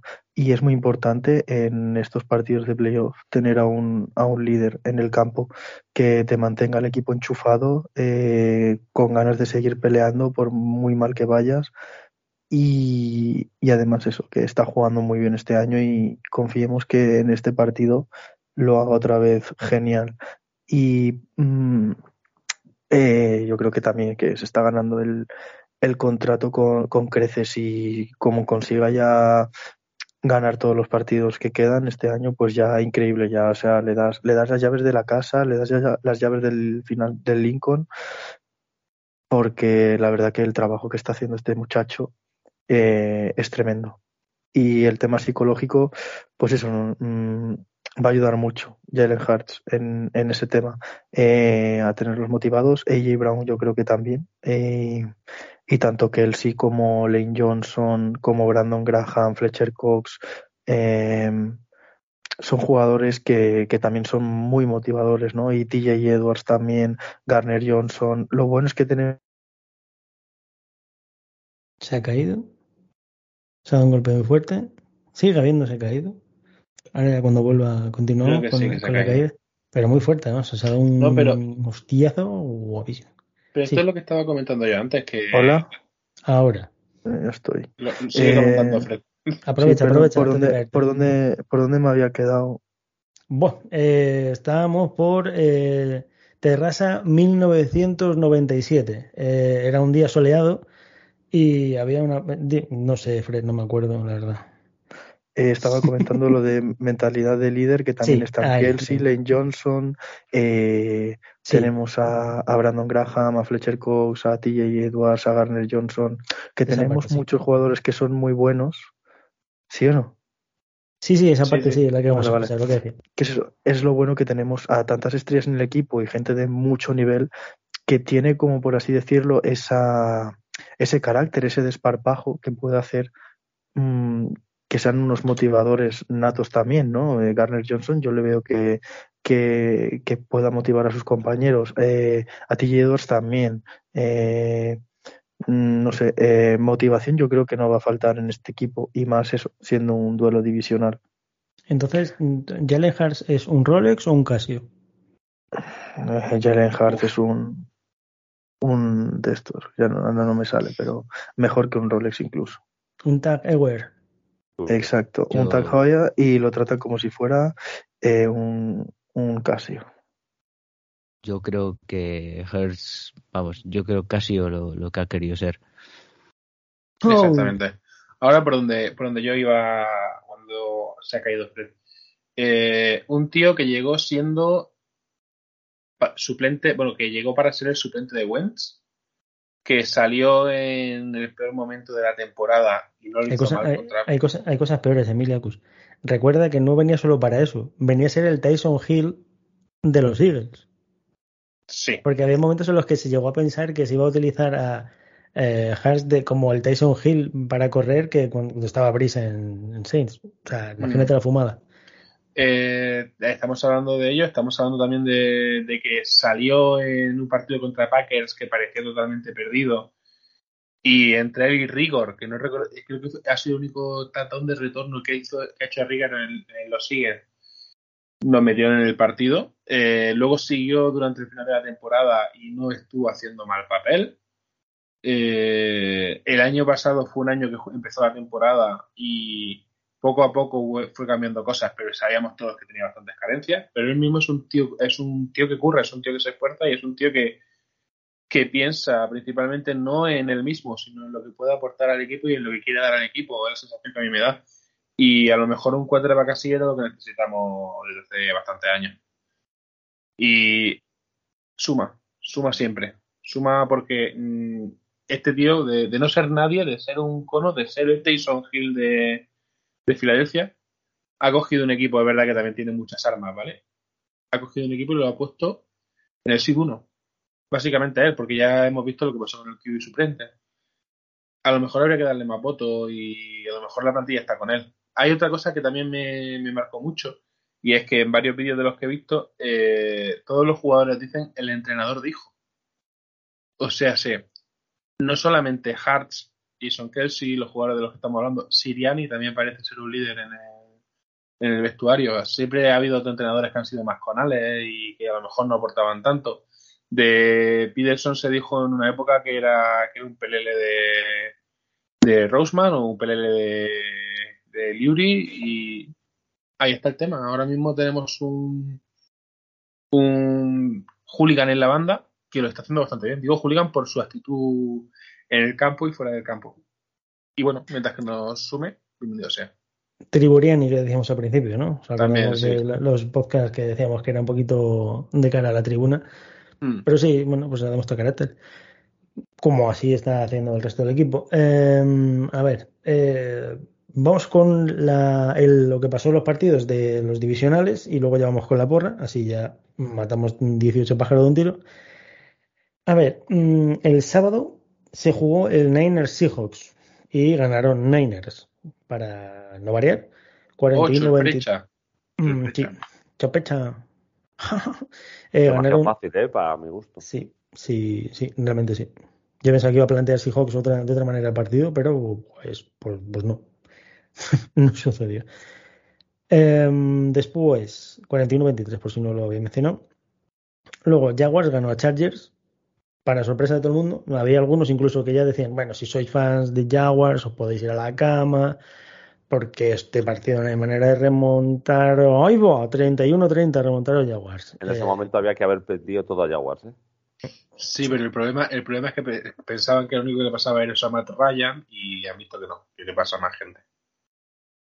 Y, pues, eh, se les pusieron un poquito cara de Falcons a los Chargers y ganó eh, Jaguars de aquella manera, porque no sé cuántas intercepciones, si fueron cuatro intercepciones en la primera parte, una barbaridad, de parte de los Chargers, de Asante Samuel Jr., que bueno, a mí me encanta ese jugador, pero eh, X. Después Tilo demostró los huevazos que tiene y que para mí va a ser junto con Barrow y los demás jovencitos que hay en la liga el futuro de esta liga. Incluso estos Jaguars tienen muy buena pinta con Doug Peterson y eso, que es una auténtica barbaridad. Y la remontada que hicieron, mucha parte es de la de algo que se le da muy bien a Peterson, que es reconstruir desde la segunda parte, leyendo lo que ha pasado en la primera y ajustando. Y que Tilo pues, es capaz de, de hacer todo eso y representarlo en el campo y ganar. Eh, Bills Dolphins. Yo pensaba que iba a acabar de otra manera y fue bastante ajustado todo. Dolphins eh, 31, Bills 34. No sé si sorprendió o no sorprendió, pero bueno, no estaba Tua, estaba Skyler Thompson. eh, Por bueno, eso, por eso yo esper- espera- esperaba una palita calorra Mm. de Bills a Dolphin, pero bueno, al final no, no, fue así. Desconectan, tío. Se ponen fácil arriba y es lo típico de ya me he ido y eso es lo típico que cuesta cerrar el partido. O sea, Mm. Yo creo que no te han dominado al principio, te confías y aquí hasta más tonto te hace un traje y aquí no te puedes confiar. Exacto, es como en la última jornada nosotros contra Giants, va, vamos contra los suplentes de los suplentes, pues está ya todo hecho.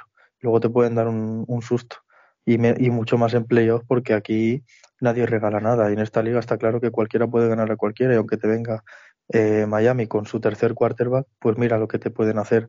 Porque Miami, Mira. a pesar de su ataque, su defensa es una pasada también. Y además en el ataque tienes a Tyreek Hill, a Jalen Waddell, a Gesicki, eh, Jeff Wilson, el running back también. O sea, que es que tienen muchas armas. También, también iban con el tercer quarterback los Niners y nadie lo ha nombrado. Bueno, bueno, pero porque Shanahan es una cosa aparte, ¿sabes? O sea, si, si en un equipo mm. puedes decir que es un cuarto de sistema, es en Niners, claramente. O sea, sí. pones a, por ejemplo, Brady y te funcionaría en ese sistema. Por ejemplo, ¿eh? Pones a, yo qué sé, a Minshew, funcionaría en ese sistema. Pones a eh, Perico, el de los palotes, también te funciona en ese sistema. Es que esa literal, muy pero bueno, porque sí, sí. que se merece- quien sea y el problema es que hay que valorar lo que hace él con sus cubis. El entrenador es. del año se lo merece él, sinceramente. Sí, pero hemos hablado, hemos hablado de, de que Skylar Thompson iba como tercer QB, lo hemos nombrado y no lo hizo mal, pero nadie ha nombrado que era el tercer QB de, de Niners. No sé si os dais cuenta de lo que quiero decir. Sí, Que- Sí, pero porque ya lleva, ya lleva, lleva cuatro o cinco jornadas ya, todas victorias y tal. Ya se habló en su momento de, de que Purdy está haciendo un- unos muy buenos partidos, que también es verdad. Pero es, eso sí que es, el, como dice Xavi, que es cubi sistema, porque lo que hace Shanahan eh, es mm, más de la mitad del mérito, yo diría, me atrevería a decir, de, de lo de Purdy. Y si no, da igual. a Purdy. O sea, busca Exacto, las ventajas de- le busca las ventajas a Purdy y dice, mira, este pase en esta ventana lo necesitas dar ahí. Practícalo durante toda la semana y ya aprovecharemos que está eh, McCaffrey te va a quitar media defensa se va a ir para la derecha, la otra se va a ir con Ayuk a la izquierda, pues tú aprovecha en profundo con tal. Y tal cual. Manda el pase ahí. porque al final, preciso, se está aprovechando la situación. al final, por mucho que haga Shanahan, el que tiene que dar el pase es Purdy. Pues eso, ahí está aprovechando su, su oportunidad y de maravilla, la verdad. Continuamos. El eh, Vikings Giants, que obviamente si estamos hablando de cómo se jugar contra Giants, eh, pues lo ganaron 24-31 los Giants. Era un partido que así a simple vista ves una diferencia de una anotación y dices, bueno, pues realmente lo pudo manejar mejor Vikings. Vikings y eh, Cousins en, en temas de, de horarios, de prime time y todas estas cosas, pues lo pasan regular. Y como decía Sillon Ball en el podcast de Backfield Vacío, es la mentirita, el, trece- el, el récord más mentira que había en la NFL. Es una pena porque Justin Jefferson es un chico que está ahí haciendo récords, pero como los hacía Randy Moss, y bueno, pues no llegó muy lejos la historia de Randy Moss, sí. Históricamente uno de los mejores mm, re- receptores de la liga, pero bueno, pues ahí está. Imaginaros lo que habría sido si en vez de coger a Río hubiésemos cogido a Justin Jefferson en Eagles, pues una maravilla. Y Giants pues hizo Eh, el partido de su vida. Y Xavi, sí, que hay un dato curioso que hasta ese partido los Vikings iban esta temporada 10-0 en partidos que se resolvían por una anotación o menos. Y aquí les vino la primera derrota. bueno, pero pues también eso- eh, las también estadísticas que hemos dicho antes. eh, co- eh, Prime Time, Cousins, que Prime y Primos, que Cousins se parezca, todo, todo encaja. Ujú. Cousins es muy malo. También. A Cousin, eh, no sé cómo ha hecho carrera, para empezar. Tuvo la suerte de ser suplente de RG3, que se lesionara con Shanahan y que él encontrara el puesto. Y de entonces es sobrevive como soldado de fortuna como el equipo A. Porque es que eh, no sé qué le ven. Sea, que no te la lía, pero es que tampoco esperes nada de él. Eh, llega a playoffs y es un azucarillo, se disuelve, se diluye y es como, pues ahí está. O sea, los Vikings era para apalizar a los Giants y es que no hacen nada, o sea, absolutamente nada. El año que jugó Case Keenum eh, en Vikings no se notó que no estaba Cousins, quiero decir. Qué bueno skin. A mí me gustaba mucho. O sea, Case Keenum hizo maravillas con ese equipo, aunque luego pues lo destruimos en playoff. Em, en el año del Super Bowl. Bengals Ravens. Este partido que podría haber acabado de otra manera, creo que es el único. no, aquí falta el de Buccaneers Cowboys. Los demás se habían resuelto por más de 20 puntos por ambos equipos. Y aquí ya, mm, junto con el de Buccaneers Cowboys, se fastidió. Bengals 24, Ravens 17. Iban 17-17 y en una jugada en la que intentan con Hadley hacer un QB sneak de aquella manera, porque, bueno, pues fue de aquella manera. Eh, el eh, defensive end, creo recordar, de Cincinnati, coge el balón, además nacido, criado en Cincinnati, en high school, eh, todo en Cincinnati, coge el balón, se lo quita de las manos, le sale volando el balón, lo coge, si se marca 89 yardas de retorno a- para touchdown y así ganan el partido 24-17 en un partido más o menos normalito de Barrow. No digo normalito, pues bueno, pues hizo lo que necesitaba y en unos Ravens que sin Lamar Jackson parecen menos Ravens. Pero ahí están, 17 puntitos, llegando a playoff y aguantando unos Bengals. En las últimas jugadas, incluso en la última jugada, lanzó Hatley un Hail Mary que no coge el de Cincinnati, casi lo coge el de Ravens, le rebota y casi lo coge otro defensive back de Cincinnati y se le cae por último al receptor de, de Ravens. Literalmente lo que es un partido de playoff, el, el infarto ese, pues ahí quedó. Y por último, el partido de anoche de Buccaneers Cowboys, el eh, retiro de Tom Brady y Emiliacus porque ganó Cowboys 31-14, ¿tú crees? ¿O le, tiene pinta, tiene cara de Oakland? Él dijo, él dijo, tiene más pinta de Brady, ya, me entiendes tú. Eh, él dijo que se retiraría, a los, él tenía pensado jugar hasta los 45 años. Pero bueno, si ha sido capaz de, de dejar a Giselle Banchen por seguir jugando, que no te está llegando la temporada que viene acabe en Chargers o en Raiders o en algún equipo que él crea y, y del espectáculo. A lo mejor no será su mejor versión, pero sí será mejor que el quarterback que estaba. Creo que a Herbert eh, no lo echará para atrás, pero seguramente con el tema de Derek Carr mm, puede sonar y hay otra franquicia también que estaba con, con el quarterback pendiente que había preguntado por él. No recuerdo la cual. Yo Entonces- creo que, que Brady... ¿Cómo? Sí, entonces podemos decir que al haber, se- haberse quedado con Byron Leftwich en vez de con Giselle Bunchen, se ha quedado con un Twingo en vez de con un Ferrari. Sí, algo... Claramente algo así. Este es mi análisis del partido. Es que no podía aprovechar para meter ahí el- la cuña de la canción. Sí, yo, yo tengo que decir que hace 16 años un rapero que se llama Chojin dijo qué pasaría si mi chica se llamara Shakira. Así que lo mismo ahora todo encaja. Eso dijo Fred el fin de semana. Eh, vamos a. eh, vamos a lo que viene a ser ya la última ronda divisional antes de las semifinales de conferencia. Mm, y ya pregunto directamente. Chiefs Jaguars se juega el sábado eh, 21 a las mm, 10 y media de la noche, hora peninsular española. Carlos, resultado. ¿El resultado quién gana? Ganan los Chiefs y yo creo que fácil, en plan 30-10, ¿eh? vale, ganan Chiefs. Bien.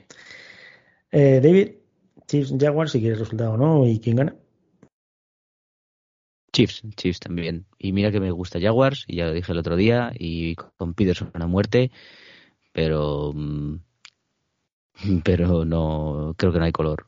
Igual luego sí, y me equivoco, pero, pero yo creo que estas de Chiefs, de todas, todas, son mucho mejores. Emiliacus. Yo con un tío que pinta bigotes en anuncios americanos y que fue nuestro entrenador y posiblemente el mejor entrenador que ha pasado por Filadelfia. Con los chips a muerte. Pero no está Chip Kelly. Bueno, eh, No, me refería a Andy Reid, por si acaso. No Eh, nombres a eh, Dios en vano, Xavi. Eso es pecado. claro, es que estaban Sí, hablando que de, Chip- de- de- está hablando David de verlo negro y del mejor entrenador, pues digo, Chip Kelly tiene que ser, claramente, negro y mejor entrenador Chip Kelly. Hostia, denunciable, David, denunciable. Bastante denunciable todo. Sí. Eh, Fred, eh, Chief Jaguars. Pues yo veo que Jaguars da la sorpresa y ganan 24 24-20. Estoy con Fred. Va a ganar Jaguars también. No sé por qué tengo esa. Eh, Pues remata, ya- remata de cabeza, seguro. Ah, Mm. Jaguars. Sí, de- ¿te acuerdas lo que decían de Messi no remata bien de cabeza? Joder, cómo remata de cabeza Messi. Es decir, vamos a esperar que es en fútbol y A ver, que cosa puede pasar. Que Peterson no me disgusta. Peterson no es la única Super Bowl que tenemos. Pero creo que si nos ponemos, medimos libra por libra, eh, creo que es mucho mejor Chiefs que, que Jaguars. Ahora, también pensaba que Jaguars perdería contra Chargers y mira, aquí está. Pues eso. Eh, vamos al siguiente partido. Domingo 22. Porque un domingo de la tarde y fui a los. Piri. Eh, sábado, madrugada de sábado al domingo a las mm, 2 y cuarto de la madrugada, o sea, ya sábado, sábado 21 al domingo 22 para castellano puro, eh, en la península, ahora península española, para que nadie me diga nada por privado, eh, juega Eagles Giants. Marcador y resultado en las gaunas, Carlos. ¿Quién gana y por cuánto? Dos horas más en Tanzania, para el que le interese. Eso es. Eh, ganamos de tres. 24-21 o 27-24. Pero ganamos de tres. Eh, no voy a decir que fui los de Arcega, pero Casi. eh, llorando. Ojalá me equivoque y ganemos 53. Pero creo que vamos a sufrir. Mm, David, Ganamos 33-21. Emiliacus, Yo creo que 23-16. Y sigue siendo Rey Cuadra de 369 por 3. vale. Y Fred, Primero diré la porra de David, que ha dicho que ganamos 30-14 nosotros, los arriba. Y yo creo que va a estar difícil, un partido competido, pero que vamos a ganar eh, 47-10. Competido 47-10, vale. Eh, analizo. Competido por llegar antes a 50, ¿no? Claro, no sé. Pues yo creo, yo creo que vamos a llegar a la prórroga y vamos a quedar, eh, va a ser como 2 de 22, como diría Shakira, 22-22 eh, y vamos a ir a la prórroga. Y vamos a ganar con un field goal de 60 yardas de Jake Según la, la de Shakira. Efectivamente, desde 45 yardas, un field goal de Jake Elliott. Y ganamos. Y nadie, en, este, en este caso creo que nadie apostará su salario de ese mes para dárselo a Jake Elliott. Efectivamente. Pero, no es Brett Maher, entonces no pasa nada. pues tampoco, o sea, ahí te la juegas más o menos a lo seguro. No te la juegas a Maher, que no anota ni un extra point ni de coña. Vamos a los siguientes días. domingo 22 a las 9 de la noche, Bills Bengals. Carlos. Voy con Bills, porque creo que tienen todo para grabar su película de Netflix con la lesión del, safety, etcétera. Eh, creo que llegan a la final de conferencia, aunque luego perderán contra Chiefs. Creo que ganan a Bengals. Además se habla de que va a estar Hamlin eh, en la banda, lo más seguro para poner más en ambiente este partido, porque bueno, ya sabemos que se lesionó contra ellos y pues para poner más ambiente a... Por eso te digo, es como muy de película. Mm. Entonces creo que van a ganar eh, también justito, ¿eh? porque los Bills me defraudaron un poco el otro día. Es verdad que se le veía muy, muy superiores, pero no lo plasmaban. Pero creo que vengas igual. Y a ver Burrow el partido que tiene, pero creo que gana Bills. Resultado 30-28. Vale, y dan ajustado, sí. Eh, David, Bills Bengals. Pues este me cuesta mucho decirlo, porque son dos equipos que me gustan mucho y, que creo que están bastante parejos. Creo que tienen las dos posibilidades de ganar. Creo que creo que se va a decantar del lado de Bills, pero bueno, no descartaría que, que, que le salga como como le pasa a veces a Allen, un partido de estos locos con, con intercepciones locas y, la cagan. Pero en principio me decanto más por Bills, eso sí, ajustadito, pues algo así, un 33-30, 36-33, va a ser cosa de un field goal. Vale. Eh, Bills Bengals. Yo lo dije hace tiempo y lo mantengo, que si los Eagles no ganan esta Super Bowl o no entran en esta Super Bowl, voy con Bills y creo que la historia les debe una búfalo y puede que sea esta. Entonces, Bills. Fred. Yo quiero decir primero que vi, vi el partido de Bengals, Bengals Ravens y la falta de actitud y de y de motivación y de, de querer ganar el partido de la defensa de los Bengals eh, me dio un poquito de vergüenza. Así que, como salgan así contra los Bills, eh, les van a hacer un traje. Yo también creo igualmente que, que los Bills son superiores, pero no van a ganar, no van a ganar de paliza. Va a estar un partido igualado y este sí que creo que ganan 33-26 o 33-27, una cosa así. Yo creo que como la historia suele ser cruel, va a ganar Bengals. Y pues, pues un Chiefs, Chiefs, mm, Chiefs, Jaguars Bengals para final división, o sea, final de la AFC. Vamos con el Niners Cowboys. Creo que probablemente sea uno de los partidos históricos, tanto en playoff como históricamente hablando de Niners Cowboys. Y sin lugar a duda va a ser el partido más divertido. No sé por anotación o va a ser el partido más divertido por ver quién destruye a quién, la verdad.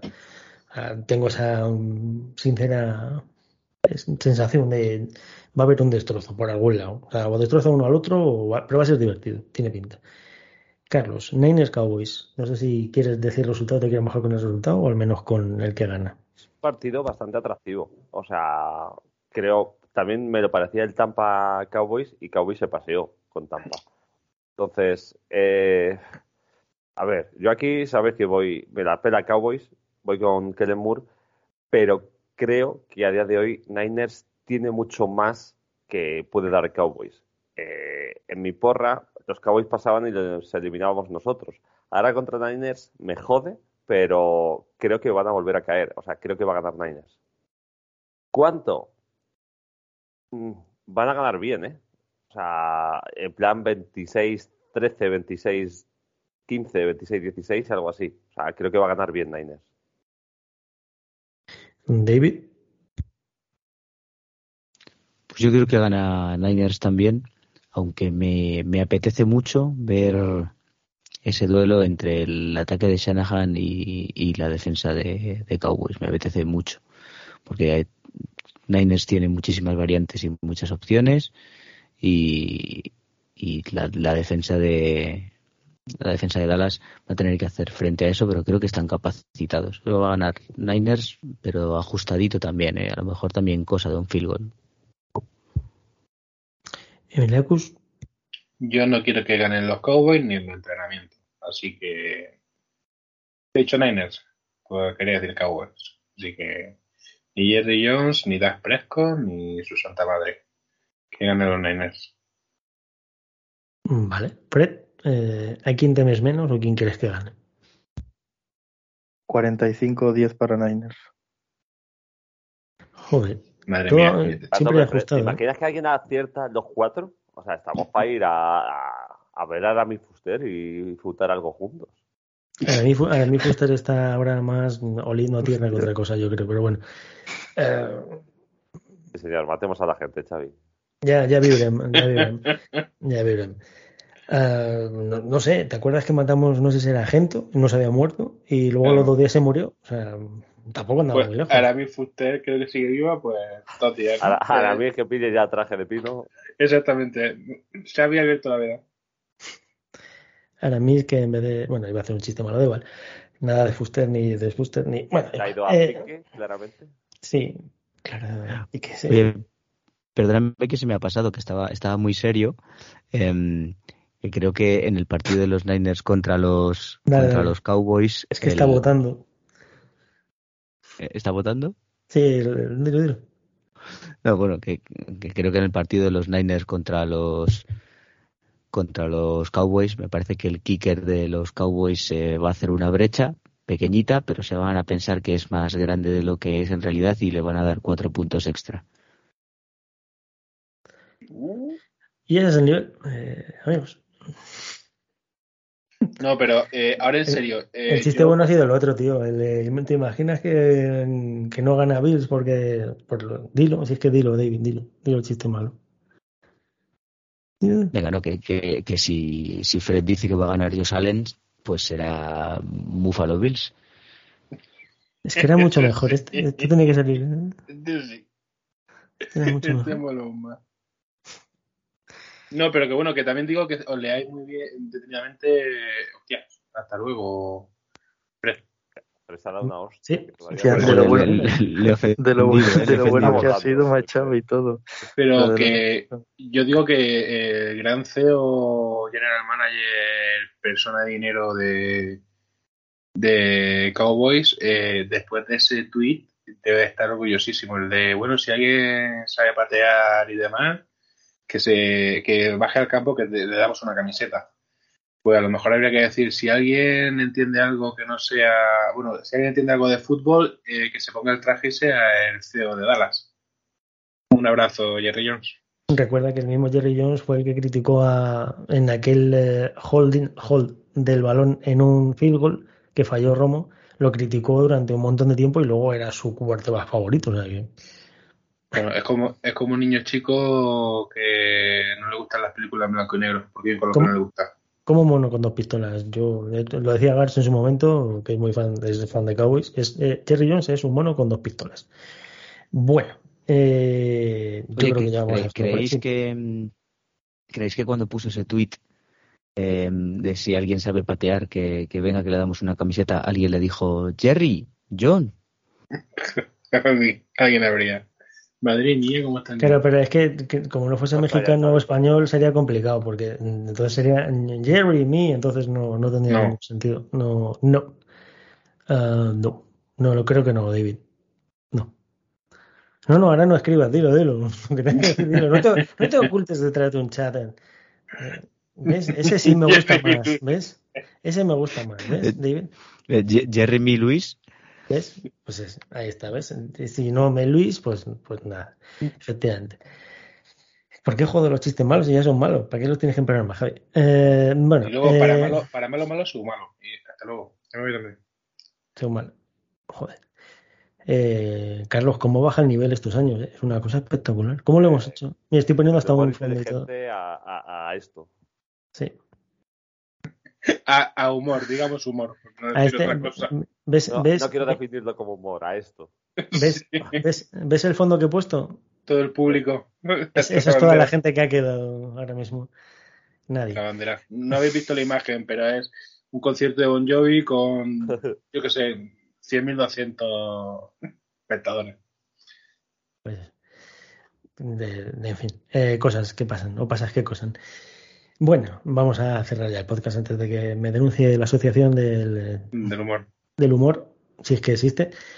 Eh, Carlos, muchas gracias y lo siento. Yo hace siete años intenté hacer un podcast que fuese serio. Intenté hacer un podcast que, yo que sé, que hablase de fútbol americano de manera concienzuda. Normal, y, sí. Y dije, ¿para qué mierda voy a hacer eso? Si me gusta más la tontería y el La, análisis, ton- la pero, la, pero la tonta me gusta más.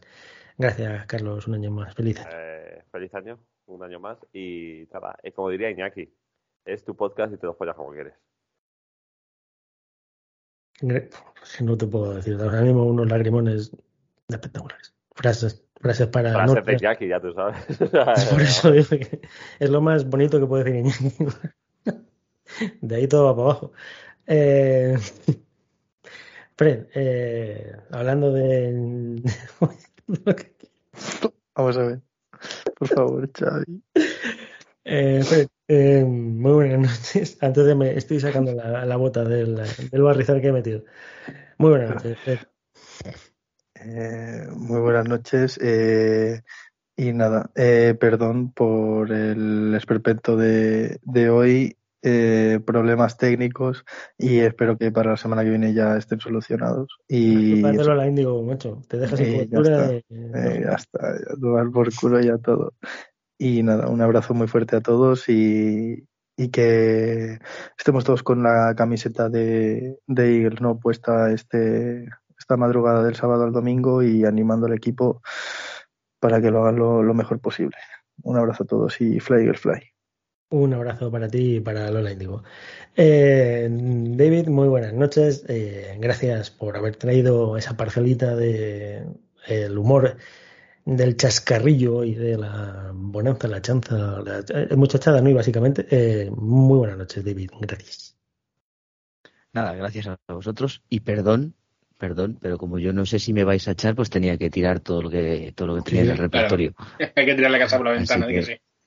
Eso es, eso es. Y nada, oye, que a ver si, si ganamos y, y podemos volver a hablar la semana que viene. Fly Eagles Fly y que si sigues teniendo por ahí la lavadora trabajando, dile que no se raye, que no le dé más vueltas. Vale. Eh, deberías, deberías haber gastado ese chiste en otro momento, pero has decidido haberlo gastado ahora. Y por último, Emilia Cus. Eh, ¿qué tal la vida? ¿Cómo, ¿Cómo nos trata? ¿Cómo estás? Pues bueno, yo simplemente deciros que el sábado a las 2 y cuarto tenemos una. sábado- bueno, la madrugada del sábado domingo a las 2 y cuarto tenemos un partido gordo, como yo, y que intentemos disfrutarlo, porque puede que esta temporada sea grande. Y si, lo dicho, si hay que confiar en el 1, en el 11, en el 26, en el 6 y en todos los que hay en ataque y en defensa. Y bueno, que si perdemos posiblemente sea un fracaso, pero recordad que el trabajo que han hecho hasta ahora me parece encomiable. Y eso, Di el que buenas noches. di el nombre de Lane Johnson, venga, valiente. ¿De quién? ¿De Lane Johnson? El 65. Pues por el culo te la hinco. Vale, Y de a gusto pego un brinco. Y a tu madre yo me trinco. Sí, así puedo seguir, pero no. Joder, de verdad, qué juventud. Bueno, pues menos el, 60 el 65, los demás números que ha dicho los podéis poner en Euromillón. Si los ponéis en Euromillón y lo jugáis, recordad que una pequeña parte, una proporción, se la podéis enviar a Eagles Spain. Correo electrónico como que podéis ver en la caja de iVoox. Gracias. Paso o a... a mí, que soy pobre. No, no, te jodes. Esto es para todos. ¿No era para todos el podcast? Pues ahora os jodéis, es para Ahí todos. No, si lo podéis dar a Emiliacus. Ya le tendréis que buscar por vuestra cuenta. Ah. Pero os doy. Bueno, aparte de las bobadas, las tonterías y demás, eh, recordar que jugamos el madrugada del sábado domingo a las 2 y cuarto en el Lincoln Financial Field contra New York Giants, que es un partido muy importante. Nos jugamos a vida o muerte el seguir en playoffs. Y nada, un abrazo a todos. Eagles.